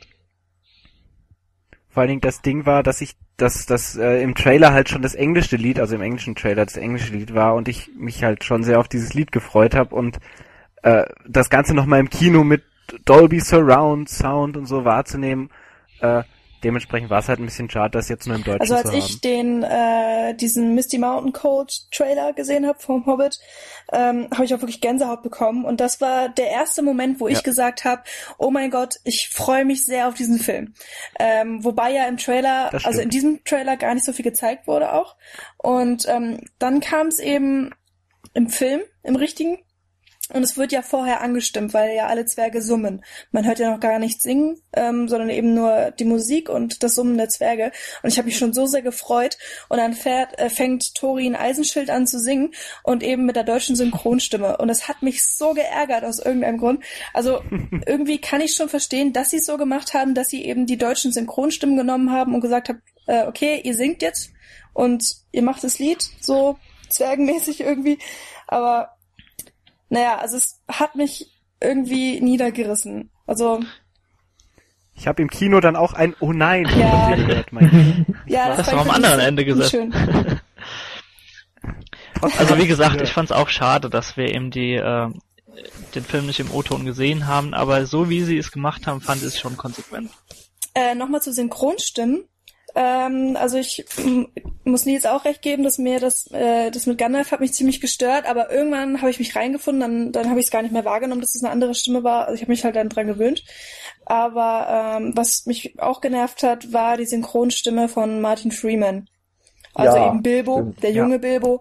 Ähm, der hatte, ich, ja, weiß ich nicht. Also für mich hat das die Schauspielerei auch so ein bisschen zerstört, weil es war alles so, so auf lustig angelegt. Also die, die Ja. ersten Szenen, im, wo es noch im Auenland ist, wo dann auch die Zwerge speziell kommen, äh, Ja. das ist alles so ein bisschen witzig und es ist fröhlich und ähm, es ist alles so tumulthaft auch, weil Bilbo ja gar nicht weiß, was los ist auf einmal. Und ähm, mich hat das einfach nur genervt, weil für mich klang es so gewollt witzig. Ja, das war konstruiert komisch einfach. Ja, und, und gerade ich- deswegen hat's bei mir nicht gezündet. Genau. Aber, ich fand aber es auch echt schlecht. Zu, weil das jetzt so ein bisschen auch äh, generell auf die Stimmung gerade so in der ersten halben Stunde vom Hobbit abzielt. Also man muss schon sagen, das ist die normale Synchronstimme von Martin Freeman. Aber ich denke mal, ihr seid den auch Aber ich fand die einfach nicht gut. Sherlock BBC Serie gewöhnt, oder? Also ich äh, gucke Ich Sherlock auf Englisch, gewohnt. von daher kenne ich ja, die ja, Synchro klar, da nicht. genau. aber- Deswegen, Achso, äh, ja. das ist ja gerade das Ding, dass zum Beispiel ja von, also Ian Holm ist am Anfang ja noch als Bilbo zu sehen, der hat auch seine Synchronstimme behalten und die kennt Ja. man halt einfach.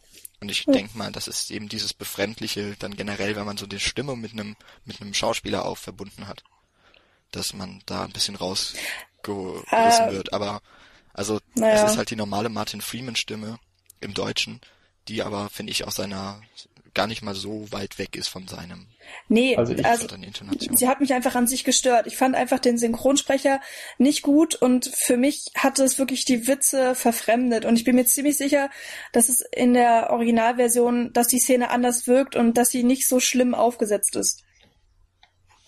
Gut, kommen wir jetzt mal gleich zu der Szene. Also, ich denke mal, hier, wir reden jetzt von der Einführung der Zwergenbande. Ja, genau. Genau. In, also die Bilbo wirklich überfallen in Beutels End äh, und erstmal seine sein Abendessen und dann seine gesamte Speisekammer plündern und singen.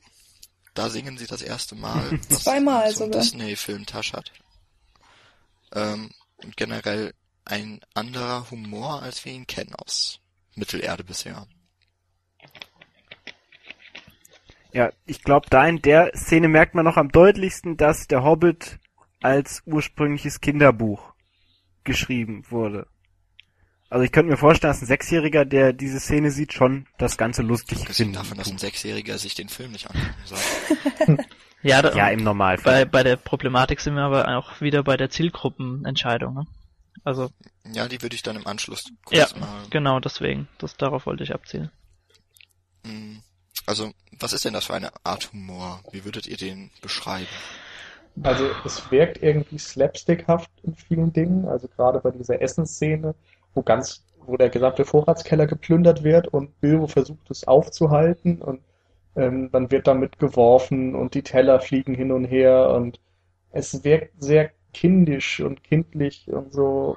Also es ist eben nicht dieser teils hintergründige Humor oder so, den man vielleicht von Peter Jackson schon gewohnt ist. Und ähm, das zieht sich dann auch teilweise weiter. Also die Trolle, die man später sieht, haben auch zwar auf der einen Seite so eine gewisse Anspielung in Richtung Herr der Ringe, dadurch, dass sie über äh, philosophieren, wie man denn am besten irgendwelche, ja, Hobbits und so weiter essen sollte und Zwerge, wie man sie am besten zubereitet, was bei Herr der Ringe auch dauernd der Fall war. Aber es wirkt einfach nicht. Also die Komik wirkt deplatziert, die Witze kommen nicht auf den Punkt. Das ist einfach keine gute Comedy. Und ich weiß nicht, das wirkt, äh, es passt einfach nicht in diesen ernsten Hintergrund, den man sonst von Mittelerde gewohnt ist. An der Stelle bin ich auch komplett gar nicht mit Martin Freeman warm geworden, Ja. gerade am Anfang, eben Ja, wegen diesem Humor und so. Da habe ich hab ich erstmal gedacht, na, ob das jetzt die richtige Entscheidung war, Martin Freeman als als Uh. Bilbo da Bin ich ja echt äh, komplett anderer Meinung. Ja, letztendlich finde ich die finde ich die Entscheidung super und finde es auch äh, gerechtfertigt dem Filmverlauf folgend. Aber so in der ersten halben Stunde, wo dann dieser ganze Slapstick-Humor und so da gekommen bin, habe ich erstmal extrem gebraucht, um mit Martin Freeman Ja, aber als ich weiß Bilbo nicht, ob warm du zu das werden. wirklich an dem, an ihm festmachen kannst als, als Persona. Nee, nee, das, das mache ich, meine ich ja auch gar nicht. Ich meine ja, dass es wahrscheinlich dem Drehbuch geschuldet ist, dass es am Anfang Aber, nicht aber so da würde ich geklappt ganz hat. gern noch was einwerfen, was jetzt nicht direkt so auf den Mach das. Humor eingeht, aber eben Martin Freeman. Ich weiß nicht, ob euch das aufgefallen ist. Man sieht ja, eben, der Film beginnt ja mit Bilbo Beutling in Beutels End und er läuft da diesen einen Flur entlang Richtung seines Arbeitszimmers. Und Mhm. äh, wenige Minuten später, wenn dann ein sehr schöner Übergang kam auf 60 Jahre zuvor, läuft Martin Freeman den gleichen Flur entlang. Und er ha- hat den Schritt, diese Form des Gehens von Ian Holm so perfekt nachgemacht, wo ich gedacht habe, mein Gott, das ist so super, Martin Freeman macht einen Ian Holm in jung. Ich, also mir ist das sofort aufgefallen und ist mir so ins Auge gesprungen. Hättest du das mal im Kino gesagt? Okay, die Szene habe ich so, Ich glaube, an die Szene habe ich so komplett gar nicht wahrgenommen, weil ich da noch mit den äh, 48 genau Frames das wollte ich auch gerade sagen. Das hatte ich aber auch und da ist es mir eigentlich nochmal genau, weil das so stachsig irgendwie gewirkt hat, äh, in dem Moment noch für mich, aber es sah eben genauso aus. Und da habe ich so gedacht, ach, super. In dem Moment dachte ich, jetzt lauf doch nicht so schnell. ja, genau, genau das habe ich mir auch gedacht. Langsamer, der Film dauert drei Stunden, wie soll der denn sonst überbringen werden? Gut, aber eigentlich waren wir ja beim Humor von dem Film und nicht von uns. Also ich finde, während des Films, äh, also den, den Anfang mit den Zwergen war auch nicht so mein Fall, wurde jetzt ja alles schon gesagt, aber es wird dann ähm, besser, finde ich. Es gibt dann nochmal so ein, zwei Dinger, wo dieser komische Humor wieder auftaucht, oder beziehungsweise ähm, wo es so zwei, drei Sprüche gab, die mich für mich einfach nicht reingepasst haben, wo ich ja, wo ich aus der Illusion rausgerissen wurde und mir gedacht habe, hä, was hatte das jetzt? Einmal war das eben das äh, teilweise so ein bisschen mit den mit den Trollen, ähm, was Nils auch schon gesagt hatte. Und es gab dann nochmal so eine ähm, äh, Stelle relativ am Ende des Films, wo ähm, die Zwerge und auch ähm, Bilbo meinst auf diese Todesszene. Ja, genau. Ich werde es jetzt nicht äh, explizit erzählen, was da passiert, aber ähm, sie geraten eben auf einen Bösewicht und da gibt's auch eine gefährliche Szene Ach ja, und okay. Da weiß, kommt dann einfach so ein total dummer ja, Spruch. Also es ist alles, es ist höchst dramatisch, wirklich. Und ich, ich war komplett drin und ich war auch fasziniert von allem, was da geschehen ist. Und dann kommt, äh, passiert eben etwas Schlimmes und dann kommt dieser total dumme Spruch. Und ich hab mir Knallharter so, Vor One-Liner. allen Dingen, weil man vorher einen Showdown erwartet. Man erwartet in dem Moment einen Ja. Es kommt ein Showdown. One-Liner und es ist fertig danach. oh, es ist so Ja, dumm. deplatziert. So dumm. Ich habe mich so aufgeregt über dieses, also es war einfach unnötig. Und der Film, ich weiß nicht, also ich habe mich wirklich gefragt, was sich Peter Jackson dabei gedacht hat, äh, diesen Spruch da einzubauen, ähm, weil an sich sonst alles immer so perfekt ineinander greift, was die Dialoge angeht oder auch eben die Sprüche, die hin und her Ja, stimmt. geworfen werden. Die sind normalerweise so toll und haben wirklich auch so Zitatcharakter, so Sachen, die man sich einfach merkt und dann eben in ein paar Wochen nochmal zitiert, weil man es toll fand. Und dieser eine Satz hätte dann einfach echt nicht sein müssen. Ja, ich glaube, zu dem Zeitpunkt, äh, den du jetzt geschildert hast, habe ich glaube, ich glaube Nils oder Paul, ich weiß nicht mehr, gefragt, was er jetzt denn wohl auf Englisch gesagt hat in der O-Ton-Fassung. Vielleicht ist das besser angekommen, ich weiß es auch nicht. Auf jeden Fall haben wir uns in dem Moment wirklich alle angeschaut und haben gedacht, was soll Mhm. das denn jetzt? Ganz schlimm. Ja, Anderer Punkt noch, um wieder auf den Anfang zurückzukommen, beziehungsweise den relativen Anfang, äh, die Figur des Zauberers Radagast. Was sagt ihr dazu? Ah, ja. hm, hm, hm. Den fand ich gar nicht so schlimm. Ich fand ihn auch nicht ihr, schlimm. glaube ich. Ich fand ihn etwas nervig. Ich fand ihn knuffig. Zumal habe ich davor äh, in mehreren äh, Quellen sogar gelesen, dass er so ein bisschen mit Jar Binks verglichen wurde. Ja, ich, Das es geht zu weit, das zu stimmt allerdings, aber ich ich bin immer noch ein bisschen ratlos, äh, wie sie ihn eingebunden haben. Also Aber der- mir hat's nicht so wirklich gefallen. der kommt ja wieder, oder? Also der wird ja in den anderen Ja, beiden auf jeden Hobbit-Filmen auch noch vorkommen, glaube ich. Nehme ich mal an, ja. Und Weil ähm, gerade da ja ein, eine Erzählung eigentlich noch gar nicht richtig angefangen hat, die wurde angerissen. ja, Genau, also wir sind, mit, wir sind eben noch mittendrin im Buch. Also das kann man Was ich mal da dazu auf sagen. jeden Fall sehr schlimm fand, war, dass der vollkommen überzeichnet war, sowohl Ja. vom Schauspieler gespielt als auch von der, vom Drehbuch her. Dann kam dann noch diese CGI-Szenen dazu, wie äh, also seine Handlung, die da gezeigt wurde. Ich will das jetzt auch gar nicht spoilern, aber es ist wirklich sehr merkwürdig. Ja, doch, also man sieht- klein Doch, Mädchen- bitte, Trailer. bitte lasst es uns spoilern. Okay, okay, diese Stichwort Kaninchen-Schlitten-Szene. Ganz schlimm. Also kleinen Mädchen gefällt das vielleicht. Ich fand es total Also ich musste aber spontan lachen.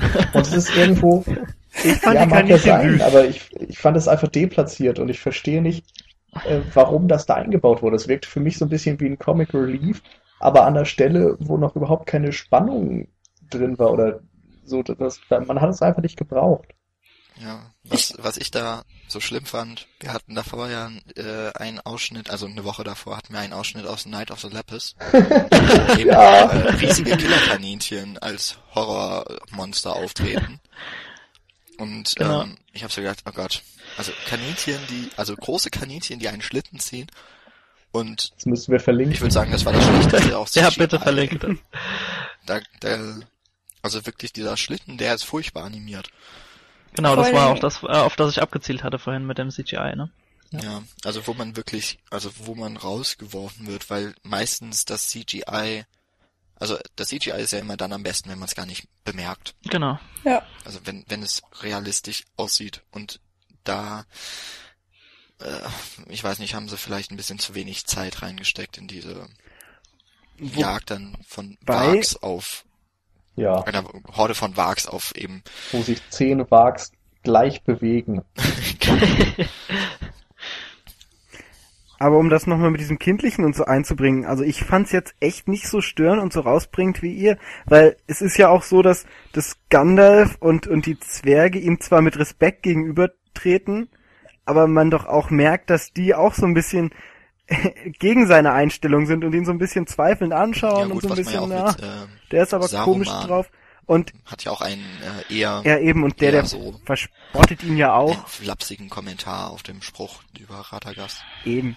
Und, und sie spielen ja alle nicht mit ihm quasi, sondern, sondern äh, so ein bisschen gegen ihn als Charakter, was man jetzt, wenn man das mal mit Jaja Binks vergleichen möchte, was ja da irgendwie, also Jaja Binks nehmen da ja auch alle für voll und sagen, ja, wir machen das so, wie du das meinst und du hast noch voll die wichtige Rolle und so.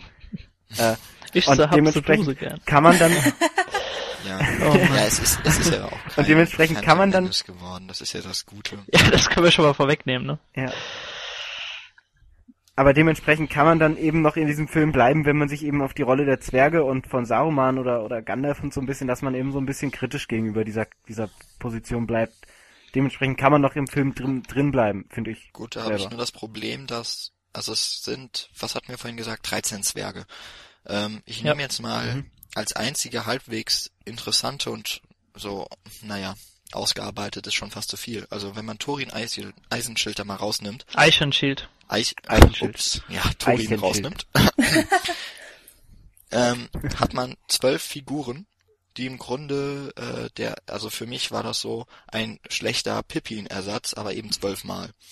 Und Ich fand's ja auch völlig ich hatte schon allein das ich Problem, nicht dass so. ich, also sie nennen ja alle mehrmals auch ihren Namen. Ich, also hätte ich jetzt hier nicht die IMDb-Liste von den Schauspielern und ihren Rollen, ich hätte keine Namen mehr im Kopf. Aber da muss man auch wieder dazu sagen, dass das im Buch einfach besser rüberkommt und du das auch in drei Stunden nicht so rüberbringen kannst und es irgendwie Gut, verbaut aber werden dann kann muss. ich ja dem, dann kann ich ja trotzdem dem Film ankreiden, dass äh, die Charakterzeichnung, äh, also wenn sie überhaupt vorhanden ist, Aber ist ich glaube, dann hätten banal. wir sieben Filme gebraucht.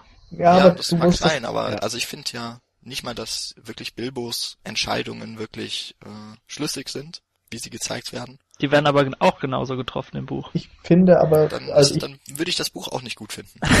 also was heißt auch nicht? In diesem Punkt würde ich dann äh, das Buch auch kritisieren.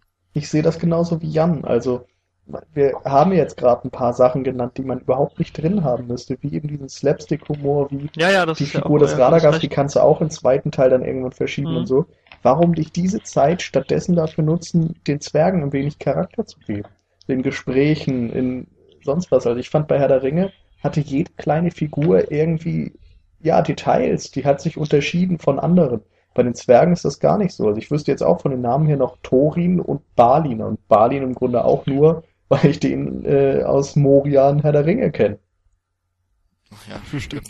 Ach, das war der. Ja, aber Das mir, ja gut, aber Also mir geht's so, dass ich das halt im Buch alles schon mal gelesen habe und mich dann daran wieder erinnert habe und dementsprechend keine zweite Charakterisierung brauchte und schon wusste, wie die ungefähr ticken und das dann quasi wiedererkannt habe in kleinen Szenen, die ihr dann vielleicht nicht so wahrgenommen habt. das jeden Ja, das kann natürlich sein. Also das Buch verleiht auf jeden Fall mehr Tiefe seinen Charakteren. Ist natürlich auch logisch. Das Buch hat ja viel mehr Platz. Es ist zwar dünn, aber es ist immerhin ein 400 Seiten stark, äh, dickes Buch. Also Ja, da habe ich ihm ja Unrecht getan mit meiner 300 Seiten Einschätzung. Ist einfach kleinere Schrift wahrscheinlich Ähm, dann gewesen. Was man zu den Zwergen, finde ich, schon sagen kann, also zu den 13 jetzt, dass äh, es ähm, man wirklich Wert darauf gelegt hat, dass man sie wenigstens äußerlich unterscheiden kann. Also ich finde, jeder Zwerg hatte unglaubliche Details, also wo man ähm, so ein bisschen dann wenigstens auch auf den Charakter zurückschließen konnte. Ähm, ich erinnere mich zum Beispiel an diesen Obelix-Zwerg, der irgendwie so einen fetten, roten, geflochtenen Bart über seinem fetten Bauch hatte und die ganze Zeit nur gefuttert hat. Und er dann zum Beispiel auch in äh, Bilbos Haus riesige Käseleiber rumgeschleppt. Und ähm, also ich finde, an solche kleinen Sachen kann man sich schon erinnern und dann kann man auch noch ein bisschen über die Zwerge nachdenken und äh, meinetwegen erinnere ich mich jetzt nicht an die Namen, aber es bleibt doch ein Eindruck noch zurück und ähm, ich finde wirklich, dass da ganz, ganz viel Liebe echt in diese Gestaltung ähm, gepackt wurde und das geht jetzt nicht nur für die Zwerge, Also wo, sondern da könnte ich aber noch kurz einhaken. Also ist für mich nachvollziehbar und ich erinnere mich auch an diese Käse-Szene, aber mal ehrlich, jemand, der viel Käse isst und dick ist und einen roten Bart hat, hat dadurch noch keinen Charakter. Nein, Und das, das hat mir nicht. gefehlt. Aber äh, ich fand es halt einfach äh, sehr, sehr schön, ähm, wie viel Gedanken sich auch generell, jetzt nicht über den Zwergen, sondern generell äh, bei den äußerlichen Sachen gemacht wurde. Ich meine, das ist ja bei Herr der Ringe genauso. Ähm, was die Kostüme angeht und, und äh, wie welcher Bart aussieht und ob jemand lange oder kurze Haare hat und bla bla bla. Und das ist halt im Hobbit äh, sehr, sehr schön übernommen worden, finde ich. Oder weitergeführt worden. Da wird's wahrscheinlich auch ein Beef bei, bei, bei den Oscars geben, wenn es um die Maske geht zwischen Cloud Atlas und, und der Hobbit. Prophezeie ich jetzt einmal. Ja, und ich, ne, Looper wahrscheinlich nicht. Egal, darum Nee. soll es ja hier auch nicht gehen. Naja. Ähm, bevor wir erst, äh, weil wir wollten eigentlich auch noch über die Zielgruppe sprechen, äh, wir haben jetzt so kurz mal den Humor dargelegt. Also es ist in einigen Szenen sehr kindisch oder gleich kindlich. Ähm, auf der anderen Seite haben wir eben viele Action-Szenen. Also ich glaube, so die letzte Stunde, da, da kommt man kaum noch ohne einen Kampf aus. Und wir haben ja auch eine relativ epische Schlacht, so analog zum Ringkrieg haben wir hier den, den Angriff des Drachens auf ähm, Erebor, also die Stadt der Zwerge. Genau. Ähm, also diesem Humor wird eben eine sehr, sehr eigentlich schon düstere Grundstimmung mit vielen Kämpfen und Schlachten entgegengesetzt. da kann man, ja. Aber, Aber- was, für eine, und jetzt kommen also wir was zum, für eine Aber- Gruppe spricht dieser Film eigentlich an? Und jetzt kommen wir zum großen Aber, was wir ja auch, was Teil, die Leute, die das Buch auch gerade nicht gelesen hatten, dann noch im Nachgespräch bemängelt hatten, äh, ist der Verschleiß, der so ein bisschen entsteht, nicht Ich wahr? weiß gerade nicht, was du meinst. Erzähl's mal. Also ich möchte jetzt ungern spoilern, aber eigentlich kann ich un, äh, kann ich es nicht sagen, ohne zu spoilern. Und wie lange brauchst du dafür? Das eben. So, also die, die sich jetzt nicht spoilern lassen, hören jetzt mal kurz den Satz weg. Es ist nämlich so, dass ja in dem ersten Film kein Hauptcharakter stirbt. ja, gut. Ja. So. Und das ist halt schon so ein bisschen, gerade bei der Masse an Zwergen, die da so ein bisschen rumlaufen, bei den vielen Kämpfen, wo sie sich dann durch Horden von Orks metzeln und kein einziger quasi irgendeine schwerwiegende Verletzung davon trägt, da sieht man schon so ein bisschen, auf welche Zielgruppe das jetzt Ja, ab. aber, aber andererseits ist wird Thorin ganz schön, andererseits wird Thorin auch schon mal ganz schön zugerichtet. Ja, Da, Ja, aber das können wir stimmt. das dem Film Aber- wirklich ankreiden? Also ich finde, da sind wir bei dem typischen James Wollte ich grad Bond sagen, aber Phänomen. also Nein, aber Aber das kannst du auch dem Film nicht ankreiden, weil es Genau, halt im Buch ganz auch so genau. geschrieben steht, dass im Richtig. Buch auch keiner was Okay, ich stirbt. aber- dem ja, was Film ich dagegen eigentlich- ankreiden würde, ja, ist die Gewaltdarstellung allgemein. Wir haben jetzt ähm, eben gerade gehört, es äh, ist so, dass wir viele Schlachtszenen haben. Und in diesen Schlachtszenen geht's ja normalerweise heiß her, da haben alle Schwerter, da wird ja man auf die Gegner einschlagen. Und dementsprechend sehen wir auch viele abgetrennte Köpfe, viele abgetrennte Gliedmaßen und so weiter. Das Ding ist, wir sehen keine Kratzer, wir sehen kein Blut, wir sehen keine sonstigen Flüssigkeiten spritzen und so. genau. Ich erwarte natürlich nicht, dass Peter Jackson jetzt wieder mal sich an Braindead erinnert und sowas einbaut. Aber ja, ich finde das schon sehr merkwürdig. Ja, das ist teilweise schon inkonsequent. Und dann kein Kratzer ist und kein, ja, kein Blut am Schwert und so weiter. Also da frage ich mich, was soll das? Also entweder ich verzichte auf Gewalt allgemein und mache so ein bisschen das Spielberg-Ding vielleicht, funktioniert ja auch. Aber wenn ich mich dafür entscheide, ein bisschen Gewalt und Kampf und sonst was zu zeigen und sogar äh, Gliedmaßen abtrennen lasse, dann muss da auch irgendwo eine Form von ähm, Blut spritzen. Also gerade der Kampf gegen die Orks, der, den fand ich so scheiße. Weil da irgendwie 10 oder 13 Zwerge, das es war, mit ihren Schwertern auf die Orks einprügeln und die äh, stechen und so weiter. Nee, du meinst die Und Trolle, siehst- oder? Die Trolle. Was habe ich gesagt? Orks. Orks, aber, Aber das stimmt die- auch. Die drei Trolle. Das ist genauso. Und, und die werden so zugerichtet an sie, aber du siehst nichts. Du siehst keine Kratze, du siehst kein Blut, keine Einstiche, gar äh, nichts. kurz, kurze Zwischenfrage, der Film war ab 12, ne? Ja, genau. Ja. Aber Okay. weißt du, das würde ja jetzt zumindest bei der Zielgruppenfrage heißen, das ist so ein bisschen ein, äh, keine Ahnung, Warner Brothers Cartoon hum, äh, Humor mit, ähm, hier, die verprügeln sich, aber im Grunde tun sie sich halt nichts. Ja, also das würde ja dann trotzdem zu der Zielgruppe passen, die vielleicht sogar diese Art Humor, Wenn äh, das so gewollt ist, dann findet. passt es ja. ohne, ohne jetzt hier irgendwem nahe zu treten, der lacht, wenn er den Film guckt. Das, was ja durchaus erlaubt ist. In jeder Altersgruppe. Gibt ja auch Leute, die Scary Movie mögen. Ja, aber das hat jetzt mit dem Film überhaupt nichts zu tun. Hauptsache hat's mal gesagt. Aber ich wollte nur sagen, dass man sich über Geschmack äh, streiten kann. Oder nicht, wie auch immer. Aber mh, jetzt mal ganz alle, äh, ganz die Stimmung vielleicht, die Atmosphäre vom Film zu nehmen, ähm, die nach dieser ersten halben Stunde mit viel Slapstick, mit viel Gesang und den lustigen Zwergen beginnt, würde, könnte man tatsächlich fast sagen, das wäre ein Film. Also bei ab 12 darf man ja auch ruhig mit, als Erwachsener mit äh, Kindern ab 6 ins Kino gehen. Wäre noch okay, aber mal abgesehen davon, dass die bei drei Stunden Film ganz schön rumquengeln werden im Kino, äh, könnte man jetzt sagen, die könnten weiterhin da drin sitzen bleiben. Finde ich nämlich nicht, weil die, die Atmosphäre zwar jetzt nicht ganz so düster ist, wie jetzt äh, gerade in den letzten beiden Herr der Ringe-Filme, aber eben doch äh, eigentlich nichts mehr für Kinder ist. Ja, das finde ich auch. Also es gibt zum Beispiel, ähm, also die Zwerge und äh, Bilbo, die geraten ja auch dauernd in irgendwelche Gefahrensituationen. Und ich glaube, das ist für kleine Kinder wirklich ähm, anstrengend. Und die fühlen da mit und die leiden da auch mit und die haben jedes Mal Angst, wenn da meinetwegen jetzt auch ein großer, ähm, äh, diese Dinger in der Höhle, das waren keine Orks. Was waren das? Goblins? Goblins. Goblins. Genau. Ja, wenn da dieser große Goblin-König steht und böse Reden schwingt und keine Ahnung was, ich glaube, da haben Kinder da noch echt Angst. Also ich würde mit einem achtjährigen oder neunjährigen Kind würde ich auch echt nicht in diesen Film gehen.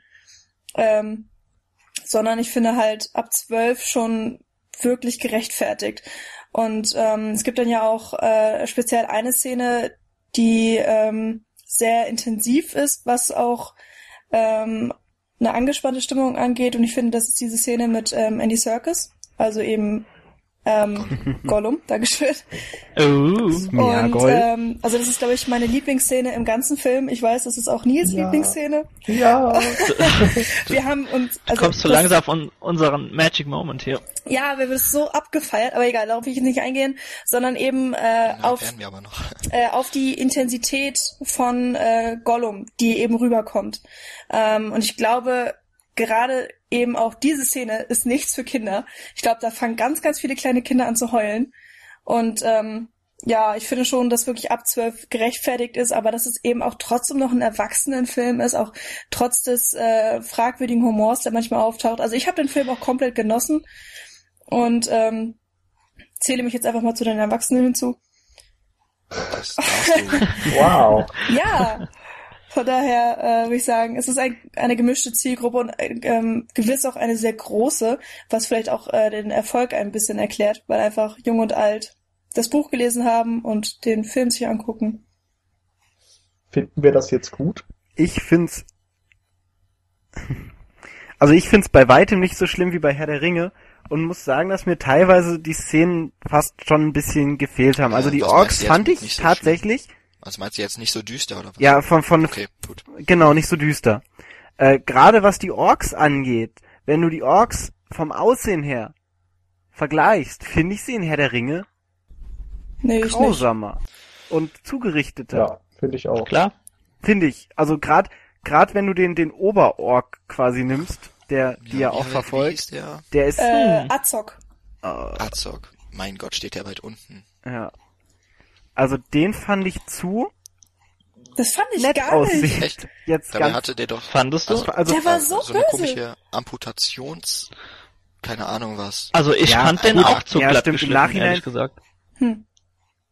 Aber eben das meine ich, diese, diese ganzen Male, die diese Orks haben, diese Wunden, die, dass, dass der Mund kein Mund ist, sondern eine klaffende Wunde. Das, was, was gerade im ersten Teil von Herr der Ringe, Ja. die Gefährten in dieser Vorschlacht. Ja, oder Paul, so bei, wird. beim Das- Angriff von Minas Tirith, du hast da auch wirklich, gerade dieser General beispielsweise, im dritten Ja. Teil, Ja. wenn du das jetzt Genau. mal vergleichst und nebeneinander stellst, also, Ich finde, die Orks sind weicher Oder denk geworden. mal an das Ende vom ersten Teil, wie Boromir da von dem einen Urukai abgeschlachtet wird. Ja. Lurz heißt er, glaube ich. Genau. Lutz, Das ja. ist böse. Ja, gut, aber gerade so Urukai- knallhart. Aber ich finde eben, dass, dass, dass da der Hobbit eigentlich schon fast echt eine USK 6 hätte kriegen Mhm. können. Also ich fand's jetzt nicht so krass wie du, Michi. Also ich weiß nicht, ich habe Herr der Ringe 1 und 2 gesehen, da war ich 10, glaube ich. Ja. Ja, um den Dreh. ja, Ich hab's, glaub ich, zehn elf Jahre, gesehen. das kommt, Ich weiß es ich, nicht. hin.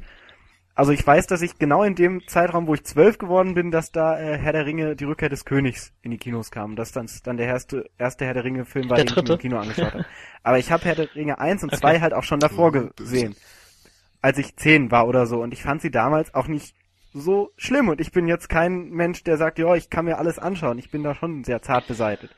Und ich finde der Hobbit noch mal eine Stufe drunter. Unter Herr der Ringe. Eben wegen dieser Weichzeichnung von den Orks. Und weil das alles nicht so, nicht so krass dargestellt wird und nicht so, ja, vulgär, sage ich jetzt mal.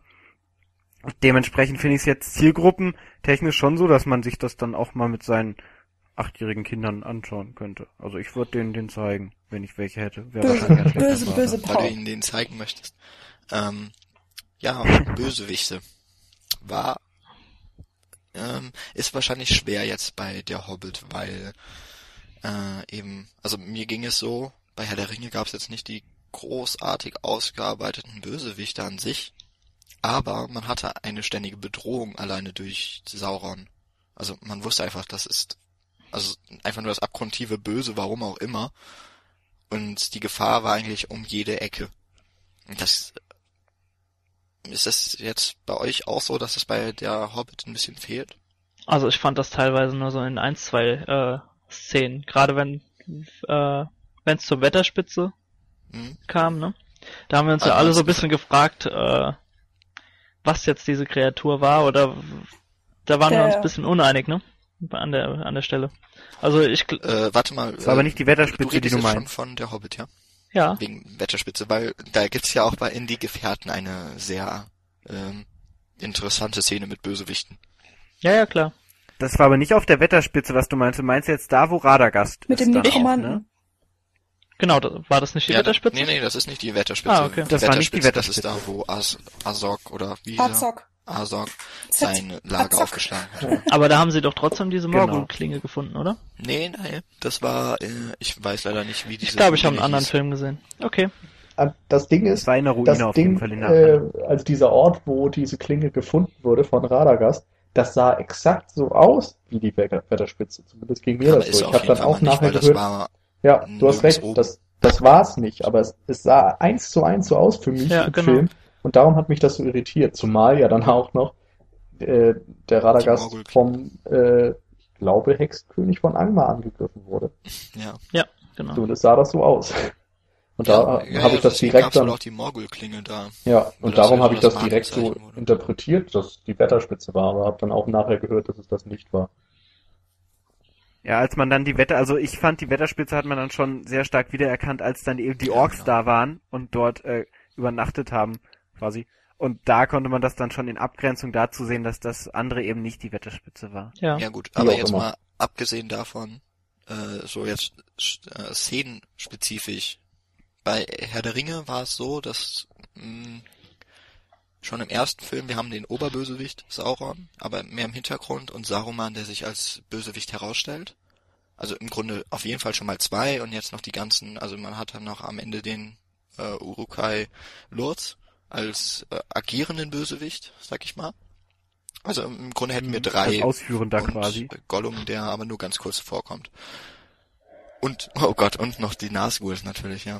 Balrog, Also wir haben eigentlich, wir haben total viele Bösewichte. Im Grunde so viele Figuren, die auf der bösen Seite stehen, wie es, wie Gefährten unterwegs sind. Ja, das stützt ja eben gerade das, dass wir diese ständige Bedrohung haben, ne? Die du gerade angesprochen ja, hast. genau. Ähm, Und Die im aber auch Hobbit, prinzipiell eigentlich nur von zwei- von zwei Kernen der. Hobbit im ersten Film? Zwei vielleicht. Das Also, wäre schon einer mehr als ich. Abzock würde ich zählen. Ich würde jetzt auch Smaug zählen. Also ich Ja, kenne das Buch ja nicht, weiß nicht, wie böse er ist, aber er wird eben schon als äh, na, der böse Drache Er eingeführt. ist ganz Ey, böse. Ist allerdings jetzt nicht diese ständige Bedrohung wie das Sauron oder sonst wer im ersten Teil Ja, von Herr der Ringe kommt Smaug ja kaum vor, oder? Genau. Wir sehen ein aber Auge. Smaug, aber Sauron kommt im ersten, aber im ersten Herr der Ringe kommt Sauron ja auch nur Naja, in Erzählungen vor. Und. Sauron ist ja auch, ja, natürlich. Aber du siehst, aber äh, Sauron ist ja auch erstmal ganz, ganz weit weg und du willst halt erstmal hin zu Sauron. Von Ich daher, auf Aber keinen Fall was bei Herr der. Ringe, ja, also du, du willst ja nach Mordor, wo Ja, Sauron eben auch das Ding ist, in. Herr der Ringe gibt es die ganzen Schergen, die für Sauron arbeiten, während es in Hobbit, Ja. äh, im Hobbit Ja. eben äh, ja, Schergen von, äh, von Smaug gibt oder so etwas. Es gibt, Mhm. die, die agieren ja alle für sich selbst ja, im Grunde. natürlich. Ja, aber das ist ja auch so, dass Aber er trotzdem die nicht um sich äh, schert. Richtig, Also richtig, aber dafür sorgt das schon für eine weniger angespannte Atmosphäre. das auf jeden. Fall, ja. Aber trotzdem könnte ich, würde ich eine Parallele zwischen Smaug und Sauron ziehen, weil es eben der, der Oberbösewicht im Anführungsstrichen ist, der eben erstmal weit fern ist, der dann als treibendes, als treibende Kraft für die Reise. Ja. Erst Und du siehst haben analog krasses- in beiden Filmen das Auge. Auge, ne? Ja. Genau. Genau, Feuer. genau. Das Auge von Smaug siehst Ja. du ja am Ende auch nochmal recht ähnlich auch abgebildet wie Saurons Auge. Von daher denke ich, ist diese Parallele auch Ja gewollt. gut, aber, aber findet ihr das jetzt, findet ihr jetzt, dass die Bösewichte oder der Bösewicht in der Hobbit ein guter, also ein, ein interessanter Bösewicht wäre? Ähm, also, weiß ich jetzt nicht, meiner Ähm. Meinung nach äh, finde ich eigentlich auch schon, dass es so eine kleine ständige Bedrohung gibt. Also klar, ähm, der Bösewicht, also Azog, ähm, der hat ja auch diese Verbindung ähm, zu Thorin, äh, die ja auch vorher erklärt wird. Äh, es wird ja, gibt ja diese schöne Hintergrundgeschichte zu Thorin und auch ähm, zu der Zwergenstadt. Wie hieß sie nochmal? Genau. Erebon. Ereborn. Und äh, da wird ja genau erklärt, äh, eigentlich, wie böse Azog ist und was er schon alles getan hat und ähm, taucht dann ja wieder auf und man weiß sofort, oh mein Gott, man hat jetzt, äh, ähm, ja, es wird irgendwas Schreckliches passieren, was auch immer. Oder da ist eben diese Bedrohung. Ähm, hat mich jetzt zwar nicht komplett mitgerissen, aber ich fand jetzt auch nicht, dass es ein schlechter Bösewicht ist. Und ähm, zu dieser ähm, gegenwärtigen Bedrohung, ähm, man merkt ja schon, wenn die Zwerge und Bilbo auf der Reise sind, dass es immer Wachen gibt. Also es wird immer gesagt, okay, du hältst jetzt hier Nachtwache und äh, pass aufs Feuer auf und dass da keiner ist und so weiter. Und sie gucken sich auch ständig um, äh, ob sie verfolgt werden oder ja, ob Gefahr in der Nähe ist und sie passen aufeinander auf und dass keiner verloren geht und ähm, also es ist jetzt Aber- nicht so, dass sie einfach nur im Auenland rumlaufen und sich des Lebens freuen, sondern dass man schon merkt, okay, sie sind auf einer gefährlichen Reise. Ja, aber von der Stimmung her findest du wirklich die Szenen bedrohlich? Also, nee, das nicht unbedingt. Also es ist auf jeden Fall nicht so wie in Herr der Ringe. Da, da gebe ich euch ja auch schon recht. Aber ich finde trotzdem, dass man es an einigen Stellen schon merkt, ähm, dass es jetzt kein Urlaub ist. Aber ganz im Ernst, wenn man die Bedrohung wie in Herr der Ringe haben möchte, dann schaut man sich Herr der Ringe an. Und geschichtlich ist das Ganze ja so aufgebaut, dass eben diese Bedrohung da ja eigentlich von Sauron, die ja davon ausgeht, komplett zerschlagen wird, die ja zwar schon angedeutet wird in der Hobbit, die ja dann 60 Jahre später wieder vollkommen aufwacht, aber man muss ja schauen, wie man sich im geschichtlichen Kontext befindet. Und da ist es eben so, dass eigentlich die ganze Welt noch relativ Genau. im Frieden ist, dass alle noch sich, sich denken, okay, alles ist super, aber dass da schon erste Anzeichen eben sind, die man in der Hobbit, Ähm, genau, die man in der Hobbit noch gar nicht im, im Buch noch gar nicht so krass hat, wie man es jetzt im Film dargestellt hat. Ähm, Im Buch wird es viel weniger noch drauf eingegangen, hatte ich, habe ich so in Erinnerung. weiß ich nicht mehr. Ich weiß nicht, kannst du mich das? das da weiß ich nicht mehr genau. Daniel? Aber ist nicht so schlimm. Okay. Aber, aber da, da wird ja der Fokus auch ganz anders gelegt. Da wird ja erstmal das Geschichten erzählen und, und diese ganze, diese ganze, Wack- die, die, die Geschichte von Bilbo Beutlin, wie er quasi über sich hinauswächst in dieser Geschichte und, und, und Sachen besteht, die ja sonst nicht bestehen. Du, das ist ja eigentlich der Fokus von der Geschichte und nicht diese äußere Bedrohung. Also so habe ich es wahrgenommen. Und es hat mich auch nicht gestört, dass diese Bedrohung gar nicht so existent ist wie in Herr der Ringe, weil eben Sauron noch nicht zu der Macht Ja, kommt, zu der er später kommt. Also ich fand es im filmischen Kontext ein bisschen schade. Also ich kann das alles nachvollziehen und es macht Sinn. Aber ich denke, du hättest schon einen spannenderen Film draus machen können, indem du halt von Anfang an irgendwie ein bisschen mehr Atmosphäre schaffst, ein bisschen mehr Dunkelheit zeigst, was auch immer. Ah, Dann gäbe es aber auch wahrscheinlich wieder viele, die aufgeschrien werden, die das Buch gelesen haben und die dann gesagt haben, "Nö, das ist jetzt so fremd Ja, vom ich sage Buch ja nicht, dass er was verändern soll, Also- aber es eben anpassen soll an ein erwachsenes Publikum. Also das ist vielleicht auch einfach nur Wunschdenken, weil man eben Herr der Ringe gewohnt ist, aber wir sind uns ja jetzt alle einig, dass der Hobbit nicht so düster ist wie Herr der Ringe. Ja. Und ich hätte Genau. mich einfach gefreut, wenn das anders wäre. Das ist vielleicht einfach meine Erwartungshaltung. Ja, gut, aber Ja. abgesehen jetzt vielleicht dann von dieser etwas angespannteren, düsteren Stimmung, schafft es Peter Jackson jetzt mit der Hobbit, das, das Gefühl, wieder in Mittelerde zu sein, doch im Grunde ab der ersten, naja, sagen wir mal ab der ersten Minute, wenn diese ganzen Logos von den Produktionsfirmen vorbei sind. Also ich war, abgesehen von der Technik, also den 48 Bildern, sofort wieder in Mittelerde. Ich hatte die kompletten ersten fünf Minuten kann ich. Gänsehaut vom Film. Ja, kann ich auch Den Prolog bestätigen. fand ich auch herausragend. Dann kam allerdings erstmal eine Phase, so bis Bruchteil, sag ich mal, wo ich ein bisschen raus war, ein bisschen gefremdet habe mit der Technik, mit dem Humor, mit allem. Und dann so die letzten anderthalb Stunden war ich sowas von geflasht. Also, Genau. Herr Gerade wenn wir wieder da. zu den Landschaftsaufnahmen in Neu Neuseeland kommen. Ja, auch. Aber Allein die Bergkuppen. Wirklich, eigentlich hätte dieser Film eine komplette Landschaftsdoku sein können von Neuseeland. Ich Ja, hätte es auf auch jeden Fall. gefunden. Aber wie wird denn eigentlich dieses Feeling wieder hergestellt? Also wir haben ja im Grunde, ähm, sage ich mal, äh, inszenatorische, also jetzt mal oder narrative Ähnlichkeiten zu zum Beispiel die Gefährten. Das heißt, wir haben jemanden, der zu Beginn eine Geschichte erzählt. Genau. Analog Bilbo zu äh, Galadriel, glaube ich, ne? Wobei ich jetzt sagen würde, dass Galadriels Stimme auch im O-Ton deutlich einnehmender ist, wenn Ja, man auf jeden ihre Fall. Stimme hört. Ähm, aber drauf geschissen. das, äh, Ja, aber ich meine, es fängt ja an im Auenland. Genau. Bei mir war es erstens A, ich weiß sofort, wo ich bin.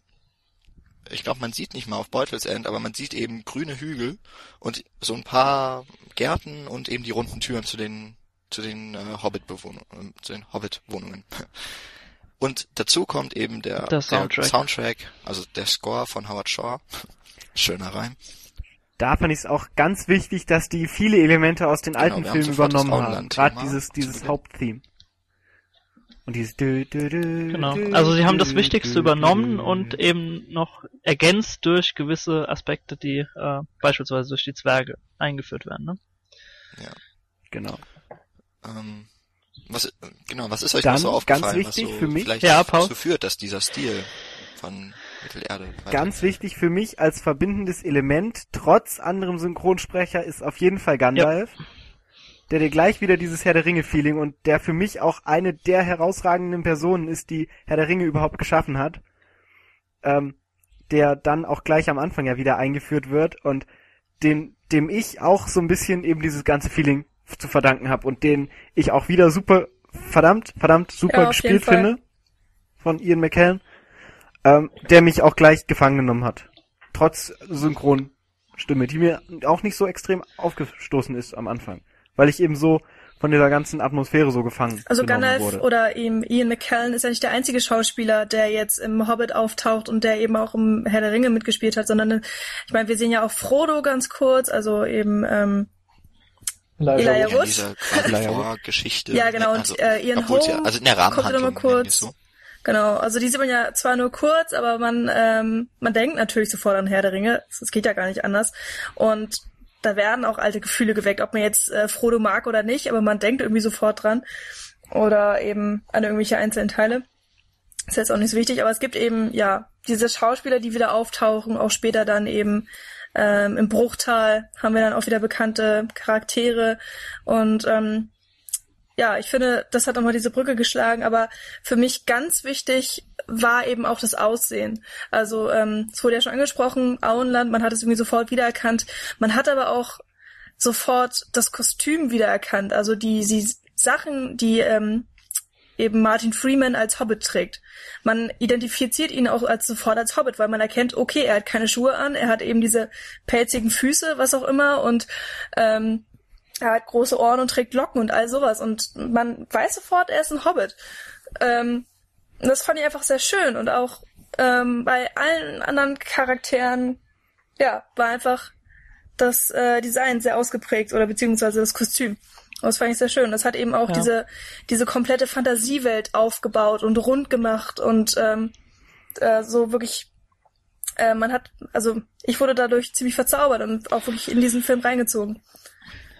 Ähm, um nochmal auf Gandalf beispielsweise zu sprechen zu kommen, ähm, finde ich auch noch einen wichtigen Punkt, eben, ähm, der dieses Feeling eben stützt, ähm, sind charmante Brücken, die einfach geschlagen werden zu Herr der Ringe, beziehungsweise Referenzen, die gezogen werden. Gerade mit Gandalf, der sich den Kopf am Leuchter stoßt. Ja, das war so ich glaube, es witzig. fängt damit an, dass auch Bilbo sich nicht richtig an Gandalf erinnern kann, Genau, das genau. Feuerwerk. Wir haben es ja bei Die Gefährten, wenn Gandalf das erste Mal auftritt, dass die Kinder ihm hinterherlaufen, weil Genau, sie vom ja. Feuerwerk mal gehört haben. Da, kurz eingeworfen, da ist es auch so super, dass der Hobbit drei Minuten vor die Genau. Gefährten quasi anfängt. Also, da, da wird ja die kurze Geschichte, wo Frodo dann losläuft, um Gandalf Hallo zu sagen, was dann ja drei Minuten später in die Gefährten äh, Ja. Quasi auch wieder aufgenommen wird. Das fand ich super, um gleich anzufangen mit diesem Feeling, wir sind jetzt wieder in dieser Deswegen Welt freue ich drin. mich schon. Dieser erste Catcher. Dass wahrscheinlich im zweiten Teil Bilbo in Bruchtal mal auf, also nochmal, also der alte Bilbo als Ian Holm nochmal in Bruchtal möglicherweise auftaucht. wo Genau. er sein Buch weiterschreibt. Ähm, Was hatte ich gesagt? Genau, das Stoßen am. Leuchter beispielsweise. Die alten Schauplätze, die etabliert werden. Du hast gerade das Auenland schon genannt. Wir haben die, die versteinerten Trolle quasi. Die, klar, das wird im Film erst erklärt, warum das so ist, aber die sehen wir ja auch in Die Gefährten, glaube ich. ja, vor- und die Geschichte wird erzählt. Ja. Genau, der, äh, Gefährten. Äh, genau. So spontan fallen, Dann ja der klar, Ring, auf jeden natürlich. Fall. Gollum selbst, Hm. wo wir Das so langsam ja hinleiten können. Ne, Nils? Bitte? Da können wir Ach so ja, langsam Gollum, Gollum, hinleiten. Gollum. Ja, was ich Du darfst noch, gleich. noch kurz davor, Ja, ja, es ist auf jeden schade, Fall. dass ich da jetzt reinrede. Mach das. Aber was ich ganz toll fand, eben, es werden so viele bekannte Orte gezeigt, aber eben nicht aus den bekannten Winkeln. Also wenn, Doch. nein, also Doch, teilweise, viel- teilweise schon, klar. Aber wenn ich an Bruchtal denke, wo ähm, die Gruppe um Gandalf und Bilbo dann nach Bruchtal kommen, das ist genau äh, die andere Seite, von der die Gefährten gekommen sind. Im, die Gefährten.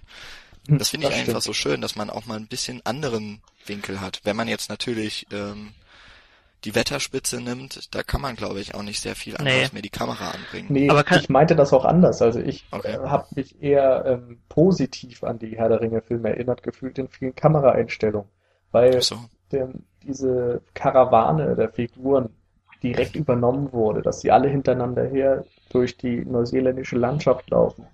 Dann Gerade bei einer Parona genau Panorama-Einstellung. dieses Bergkliff quasi, das es im ersten Herr der Ringe gibt, wo ganz viel Schnee liegt. Das Mhm. haben wir im Grunde auch von der Kameraeinstellung wieder recht ähnlich im Hobbit drin, nur ohne den ganzen Schnee. Und Genau, da gab es ganz viele Sachen. kleine ähm, Allegorien, die in beiden Filmen drin sind. Genau. Da haben Und wir halt hat- wieder so ein Argument, was gerade wieder das Feeling untermauert, ne? Genau. Also das, was du Ja, gerade gesagt genau, hast. Das war alles super. Fanservice. Ja. Und das, dieses daran erinnern, ist natürlich dann besonders groß, wenn Gollum das erste Mal im Bild. Also es ist eigentlich schade, dass das im Trailer gezeigt wird, oder? Ich glaube, Ja, im ersten Trailer ja. war das, dass am Ende Gollum über diesen Es wird aber nur ganz kurz gezeigt. ja, über also diesen einen Brocken die, die wichtigsten äh. Dinge we- werden wirklich erst im Film dann gezeigt. Das Und Ding darauf ich glaube, können wir jetzt auch so langsam zu sprechen gewesen. kommen. Aber ich glaube, es wäre noch mal schöner für mich gewesen, hätte ich nicht gewusst, dass Gollum im ersten Hobbit-Teil schon vorkommt. Ja, aber weil das- ich eben das auch war abzusehen. gelesen habe. Wobei weil es ich nicht natürlich weiß, Sinn auf welcher macht, Seite also, der Ring gefunden wird. Ja. Aber umso schöner, wir können jetzt nämlich trotzdem darüber reden, weil es kein Spoiler ist. Eh. So, Magic für euch war, Moment. für euch war das eigentlich der, der Moment. Das Highlight Ja. des Films, eindeutig. Also ich, ja, Ich- weiß gar nicht, wo ich da anfangen soll. Es war einfach herausragend inszeniert einmal. Gerade mit den ganzen Panoramaaufnahmen in dieser Höhle mit dem ähm, ja, Bergsee oder was das war.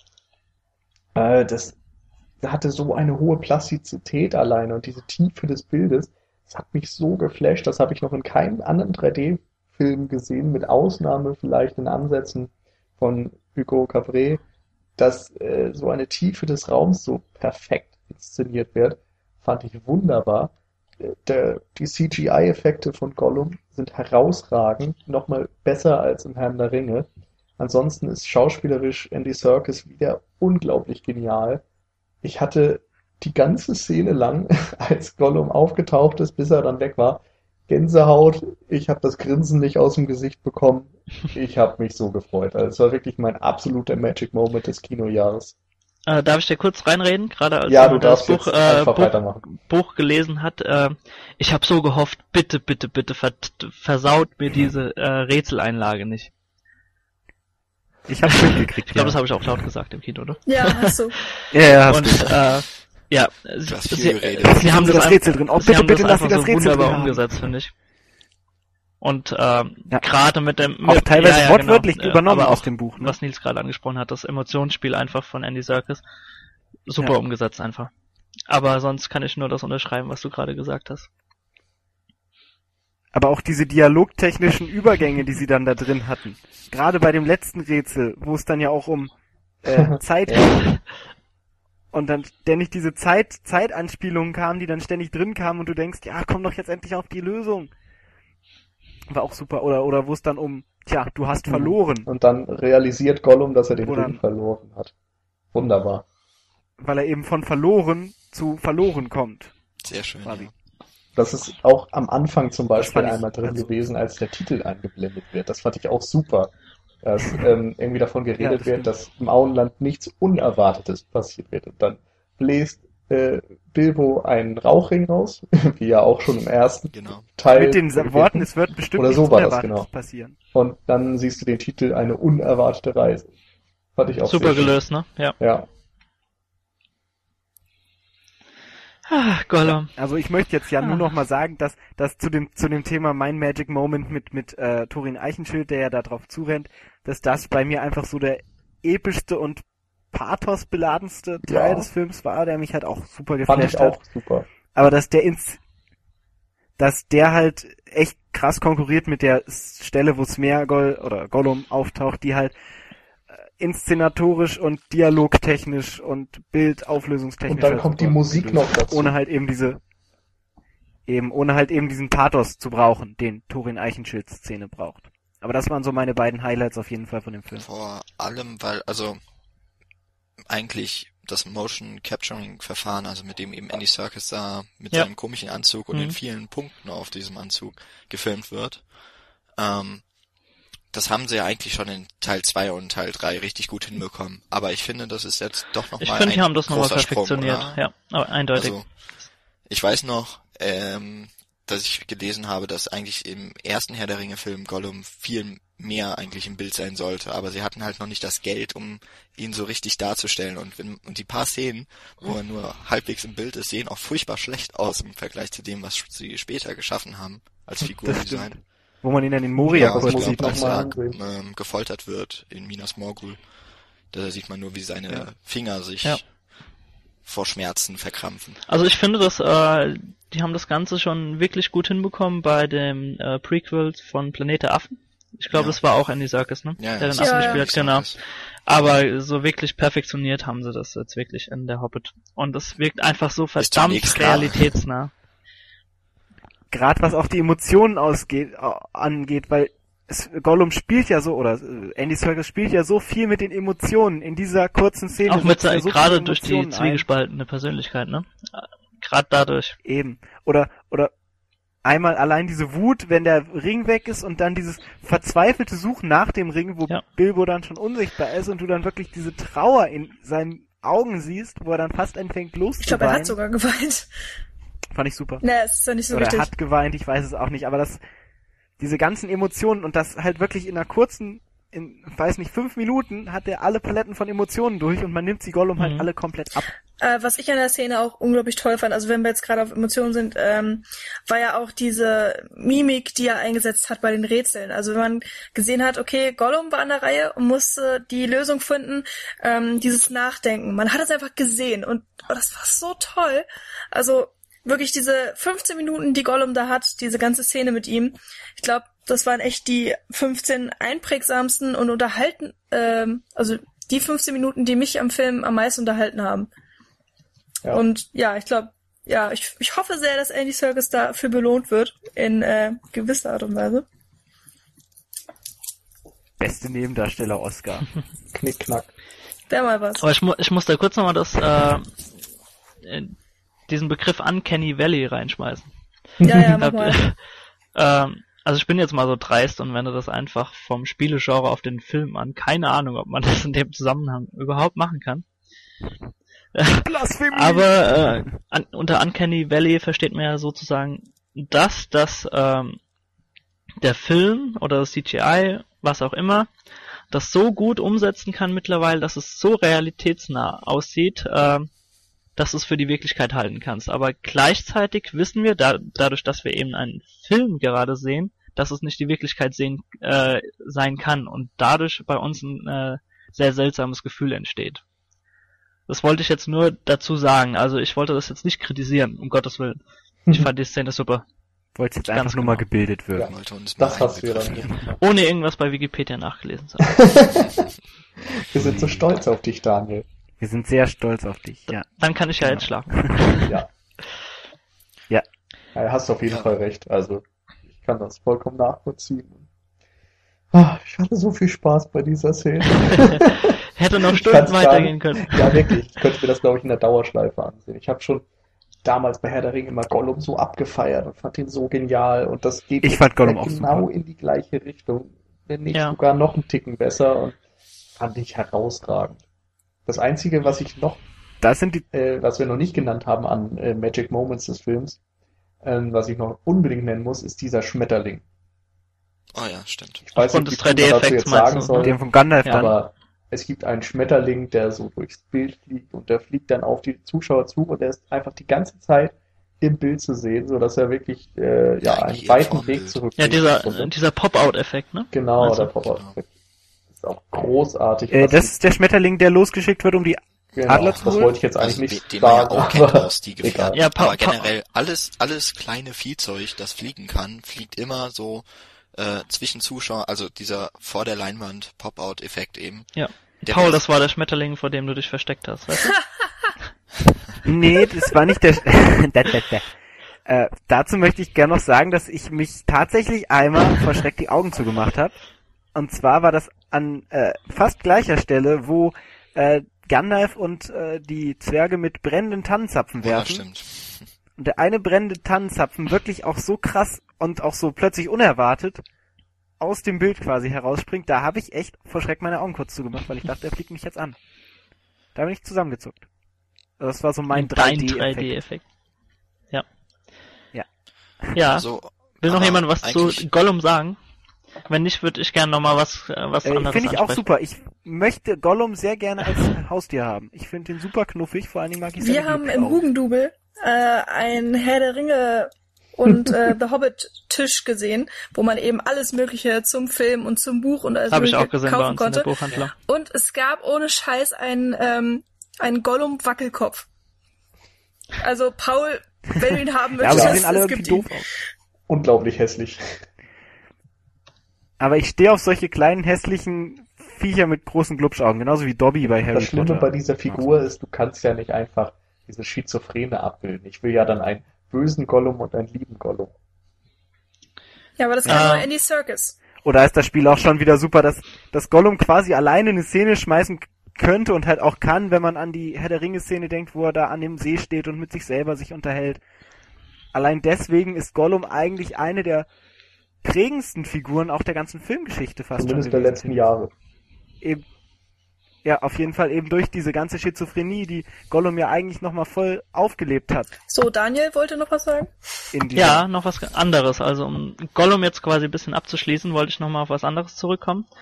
Nämlich bei all der ähm, Oberflächlichkeit der Charaktere, die ihr schon angesprochen habt. Fandet ihr, dass ähm, der Film trotzdem langatmig war oder oder fandet ihr irgendwie das langsame Tempo gerechtfertigt oder hat es euch teilweise gelangweilt? Weil ich habe in vielen Kritiken beispielsweise auch gelesen, dass der Film einfach zu ausufernd und zu langatmig einfach ist. Ähm, also ich fand ihn Nö. teilweise ähm, also okay, nicht langatmig, aber ich fand, man hat gemerkt, der Film lässt sich Zeit äh, zum Erzählen. Also zum Beispiel auch die Einführung der Zwerge ist relativ lang, aber es wird einfach sich Zeit gelassen, ähm, einzelne Sachen hervorzuheben. Und ich fand es nicht schlimm. Mir kam es auch nicht vor wie drei Stunden. Also der geht ja zwei Stunden, 50 Minuten. Minuten. Genau, 170 Minuten. Und ähm, es kam mir wirklich nicht so lange vor. Klar, man hat gemerkt, ich sitze hier schon eine Weile im Kino, es sind äh, über zwei Stunden, aber es trotzdem okay. Da kann man ähm, mal anmerken, dass du aufs Klo wolltest und gesagt hast, oh Gott, ich kann das, das dauert noch zweieinhalb Stunden. Da meinte ich nur zu dir, Michi, äh, der ist in zehn Minuten fertig. ja, also seit der Hälfte des Films oder so musste ich aufs Klo. Naja, also das äh, kann man den Film dann auch zugute schreiben. Also das äh, ist vielleicht dann mein persönliches Fazit über den Film. Naja, dass ich halt wirklich nicht aufstehen konnte. Es gab keine Szene, wo ich gesagt habe, okay, jetzt kann ich mal schnell aufs Klo rennen, weil ich wollte einfach nicht aufstehen. Ich wollte nichts vom Film verpassen. Ja, bei mir war es eigentlich so, ähm, oder kennt ihr auch alle den Extended Cut von Die Gefährten? Ja. Also ich meine, Die Gefährten ist sowieso der, der langsamste und eigentlich erzählte Film der Herr der Ringe Trilogie. Und jetzt ist der aber im ja. Extended Cut ja irgendwie nochmal 45 Minuten länger. Und das Einzige, was mich, was ich dann eigentlich eher dem Hobbit noch ankreiden kann, ist, dass viele Sachen unnötigerweise, meiner Meinung nach unnötigerweise, noch einmal erklärt werden, die im die Gefährten in die zwei Türme alle schon mal gesagt wurden über mhm. äh, Mittelerde. Also wenn eben Bilbo damit anfängt, ich glaube, es sind aber auch die ersten Zeilen aus dem Buch, äh, wenn er über Hobbite, äh, über Hobbits, über Hobbitze äh, spricht. Und das gab's einfach genauso schon in Die Gefährten. Also im Extended Cut dann. Da gibt's dann das extra erste Kapitel äh, über Hobbits. Und es sind noch so ein paar andere Sachen, wo auch Gandalf nochmal was, okay, da erzählt er noch über zwei oder drei Zauberer mehr, wenn er nach den Magiern oder nach den Zauberern in Mittelerde gefragt wird. Das waren aber so Sachen, die fand ich überflüssig, weil wer sich den Film anguckt, der kennt auch Herr der Ringe. Ja, nee, ah, ja, genau. das glaube ich schon. Also ich fand es auch ganz charmant, dass sie einfach eine exakte Adaption gerade am Anfang gemacht haben, wenn es losgeht, irgendwie in einem Loch im Boden, da lebt ein Hobbit und so weiter. Ja. Also ich fand es eigentlich ganz gut. Ja. Deswegen, also ich finde es auch nicht schlimm, dass der Film sich Zeit lässt, gerade weil, also die Gefährten ist dann auch deutlich ausufernder und ich genieße das auch schon mal. Es muss nicht immer alles schnell laufen. Ähm, aber also für mich jetzt eben diese paar Erklärungen dann an sich nicht ja. gebraucht. Und ich, also das wären wahrscheinlich auch, wenn es hochkommt, fünf Minuten gewesen, die darauf jetzt eingehen. Also. Aber ich kann die Entscheidung verstehen, dass man sagt, okay, wir erklären das alles nochmal neu, weil es ist ja dann chronologisch nur mal der Anfang und wenn wir jetzt sagen, dass man sich in zehn Jahren irgendjemand da hinsetzt und sich das Ganze anschauen möchte, dann wird der mit der Hobbit ja, anfangen. wird er wahrscheinlich genau. sagen, weil die Gefährten, ach, das habe ich schon mal gehört blöd. Und das wäre aber schlecht. Genau, dann wird er halt bei Gefährten darüber schlecht, sich weil die Gefährten aufregen und dementsprechend. Ja, aber, aber es, also ich finde auch, es gehört da einfach rein. Und das hat mich auch ehrlich gesagt wieder sehr reingezogen, dadurch, ja, dass es gesa genau. gesagt wurde. Ich habe ja auch das Buch nicht gelesen und ähm, für die Atmosphäre fand ich das sehr förderlich, dass da nochmal dann was über die Zauberer erzählt wurde und über sonst wen. Ich hätte eher dann, wie gesagt, diese komischen Szenen, Comic Relief Sachen gestrichen oder verkürzt und ähm, einfach dafür gesorgt, dass man schneller in eine düstere Atmosphäre gelangt. Das wäre für mich so ein Kritikpunkt. Ähm, überhaupt so Langatmigkeit. Erste Hälfte, ja, ein bisschen, aber letztendlich ist es eben die Einführung. Die zweite Hälfte fand ich grandios, da war nichts zu lang, super, kann genauso ja. äh, bleiben. Also, also als insgesamt, ja. Ja, Red ruhig. mach einfach. Bist du fertig? Ja, sag mal. Nee, ich wollte jetzt einfach nur zu dem Punkt einfach das Fazit äh, ziehen, dass ich quasi verstehen kann, wenn Leute hingehen und sagen, dass der Film zu langatmig ist, aber ich als Fan des Universums von Herr der Ringe ähm, habe dem Film seine drei Stunden nicht wirklich angemerkt. Also ich genau. war gut gut unterhalten. Das wäre auch mein Punkt. Ja. Ich ich würde sogar so weit gehen und sagen, dass ich, also ich war sogar ein bisschen enttäuscht, als der Film dann schon zu Ende war. Schon, in Anführungsstrichen. Also ich hätte diesen Film mir auch noch zwei Stunden weiter anschauen können. ja. Ich habe aber Ich auch eine stärkere Blase als. Michi. Ah, Also auf jeden Fall ist es halt eben ein Kompliment, dass ich gesagt habe, okay, ich find's, also ich möchte nicht, dass dieser Film zu Ende ist. Also ich wollte bis zum Ende nicht, dass der Film jetzt ein Ende hat. Und ich hatte bis zum Ende auch Angst, dass er ein abruptes Ende hat. Was Ja, ich hatte auch ganz doll Angst vor einem. Cliffhanger-Ende. Also Ja, ich habe die ganze oh, Zeit gedacht, ja. oh mein Gott, bestimmt ist es gleich vorbei und ich bin total in der Luft gelassen und so, aber Nein, das Ende zum haben Glück sie, nicht. Also, fand ich sehr das gut. haben sie echt schön hinbekommen. Ja, Ja. das, stimmt Ende Ja. finde ich echt gut. Deutlich besser als das Harry Potter ich Gut, warum müssen wir immer Harry Potter nennen? weil es halt einfach eine schlechte Buchadaption ist. Ja, wahrscheinlich. Äh, das auf jeden Oh Fall. Gott, du kriegst jetzt Hater-Mails. Wahrscheinlich, aber das ist meine Dann Meinung. bekommt er wenigstens Mails. ja. Ich Verbesserungsvorschläge. möchte jetzt auch nicht widersprechen, weil das jetzt zu lang dauern würde. darf nicht mehr über Harry Potter ablabern. äh, erst, erst, wenn wir dann über Harry Potter mal uns irgendwann zusammensetzen. Ja, Genau. bitte nicht. Aber ich habe mich wir äh, zum Beispiel persönlich auch sehr über den Drachen gefreut. Also ich meine, wie gesagt, ich kenne das Buch nicht, deswegen wusste ich auch überhaupt nicht, dass äh, ein Drache auftaucht. Aber äh, ich bin ein persönlich sehr großer Fan von Drachen und jeglichen Echsen und ähm, habe mich sehr auch über die Inszenierung des Drachen gefreut. Also er taucht ja, Zweimal auf. ja genau, er taucht zweimal auf, aber man sieht ihn ja nie komplett, sondern man Genau. sieht eher seine Auswirkungen oder einen Fuß oder einen Schwanz oder was auch immer. Und äh, deswegen freue ich mich auch schon so auf den nächsten Mhm. Hobbit, weil ich dann die Hoffnung habe, dass äh, er dann in voller Größe kommt oder dass es dann eben generell Drachenzähnen geben wird und da freue ich mich schon sehr drauf. Muss ja, sonst würde dieser Film ja nicht irgendwas Ja, mit. Smaug heißen. Juhu. Gut. Ähm, ja, wir haben, glaube ich, echt ausführlich über den Hobbit gesprochen und würde euch jetzt tatsächlich zu eurem Fazit von diesem Film und was jetzt eigentlich auch schon so ein bisschen angeklungen war, oh Gott, das war bestimmt falsch, bei Anklang. Michi, ähm, Was worauf an- man sich so freut jetzt. Ja. Also es kommen ja noch zwei Teile. Genau. Wer will denn den Anfang machen? Dann mache ich jetzt den Anfang. Äh, kann schön den Kreis schließen. Am Anfang habe ich ja gesagt, Erwartung, dass ich mich eben in diesem Universum wieder verlieren kann und so. Und da haben wir jetzt die letzte, letzten paar Minuten ausführlich drüber geredet. Das ist eben eingetroffen. Also ich habe mich in diesen Kinostuhl gesetzt und habe mich verloren in diesem Film. Hab drei Stunden da gesessen und war drei Stunden lang in Mittelerde. Und das kann ich diesem Film nur zugute halten und das war das, worauf ich mich am meisten gefreut hatte und da, wovor ich am meisten Angst hatte, dass dieser Film mich nicht abholen tut. Aber der Film hat mich halt gleich mit den ersten Szenen abgeholt und hat mich da bis zum Ende nicht mehr losgelassen. Auch wenn es halt ein paar doofe Szenen gab, wie eben, was wir schon geredet hatten mit den ganzen äh, Sketch-Einlagen, die irgendwie nicht so gepasst haben. Aber er hat mich thematisch hat er mich abgeholt und das war das, was mir am wichtigsten war. Dementsprechend werde ich mir der Hobbit bestimmt auch noch äh, vielleicht noch mal im Kino anschauen, aber auf jeden Fall mehrfach anschauen und freue mich auf die erste sechs Filme Marathon Nacht, die ich dann mit Hobbit und äh, mit Herr der Ringe hintereinander In verbringen kann und mich dann quasi für die ganzen 36 Stunden dann in, in. Mittelerde verlieren kann. Ja. Genau. Das war mein Fazit. Gut, Michi? Äh, ja.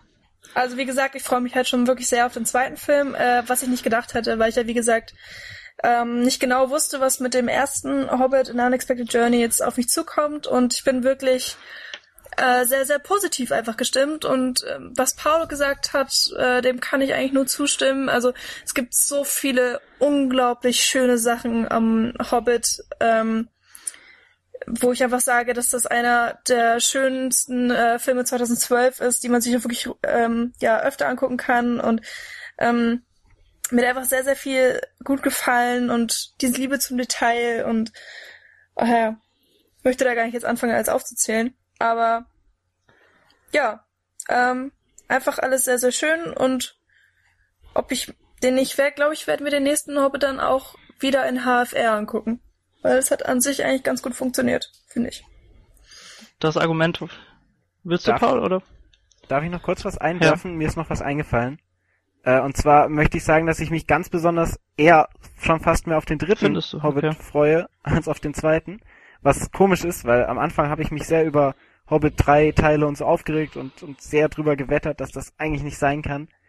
Aber ich freue mich extrem darauf, wieder die ganzen alten Charaktere, die wir aus Herr der Ringe kennen, nochmal in äh, dem Film zu sehen. Und jetzt weiß ich, dass es funktioniert, dass Mittelerde wieder funktioniert.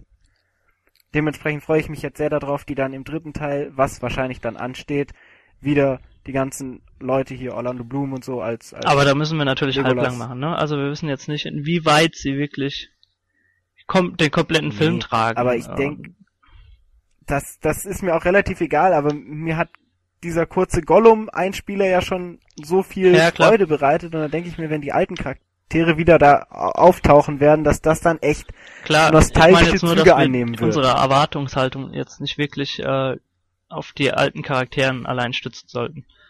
Ja, nee. aber nee, allein äh, interessant, wie quasi die Brücke geschlagen wird zu Herr der Ringe. Also das finde ich auch sehr interessant. Äh, Ja. Können wir mal drauf warten. genau. Was, äh, was du gesagt hast, Michi, äh, mit, mit der Technik, ich bin jetzt auch mal sehr gespannt, wie sich das weiterentwickeln wird.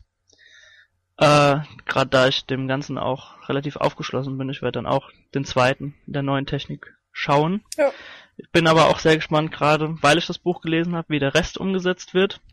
Gerade die, gerade wie Radagast nochmal eventuell integriert wird, ähm, wie der Drache in integriert wird und es sind wirklich noch ein, zwei äh, ja, kann man sagen, epische Schlachten, äh, die hoffentlich gut umgesetzt werden. Und äh, man kann ja mal so als Fazit äh, sagen, äh, wie viel Sterne ich gegeben habe. Ich kann es ja dieses Mal mal machen und nicht so wie bei äh, Seven Psychos. Ich habe dich gar nicht gefragt. Ja, und? Wie viele. Sterne würdest du ihm denn so geben? Ja, ich habe ihm 8 von 10 gegeben. Das habe ich übrigens euch vergessen zu fragen. Das Ja, ist nicht schlimm. Das kannst du auch. im Nachhinein jetzt noch machen. Ich habe auch 8 von 10.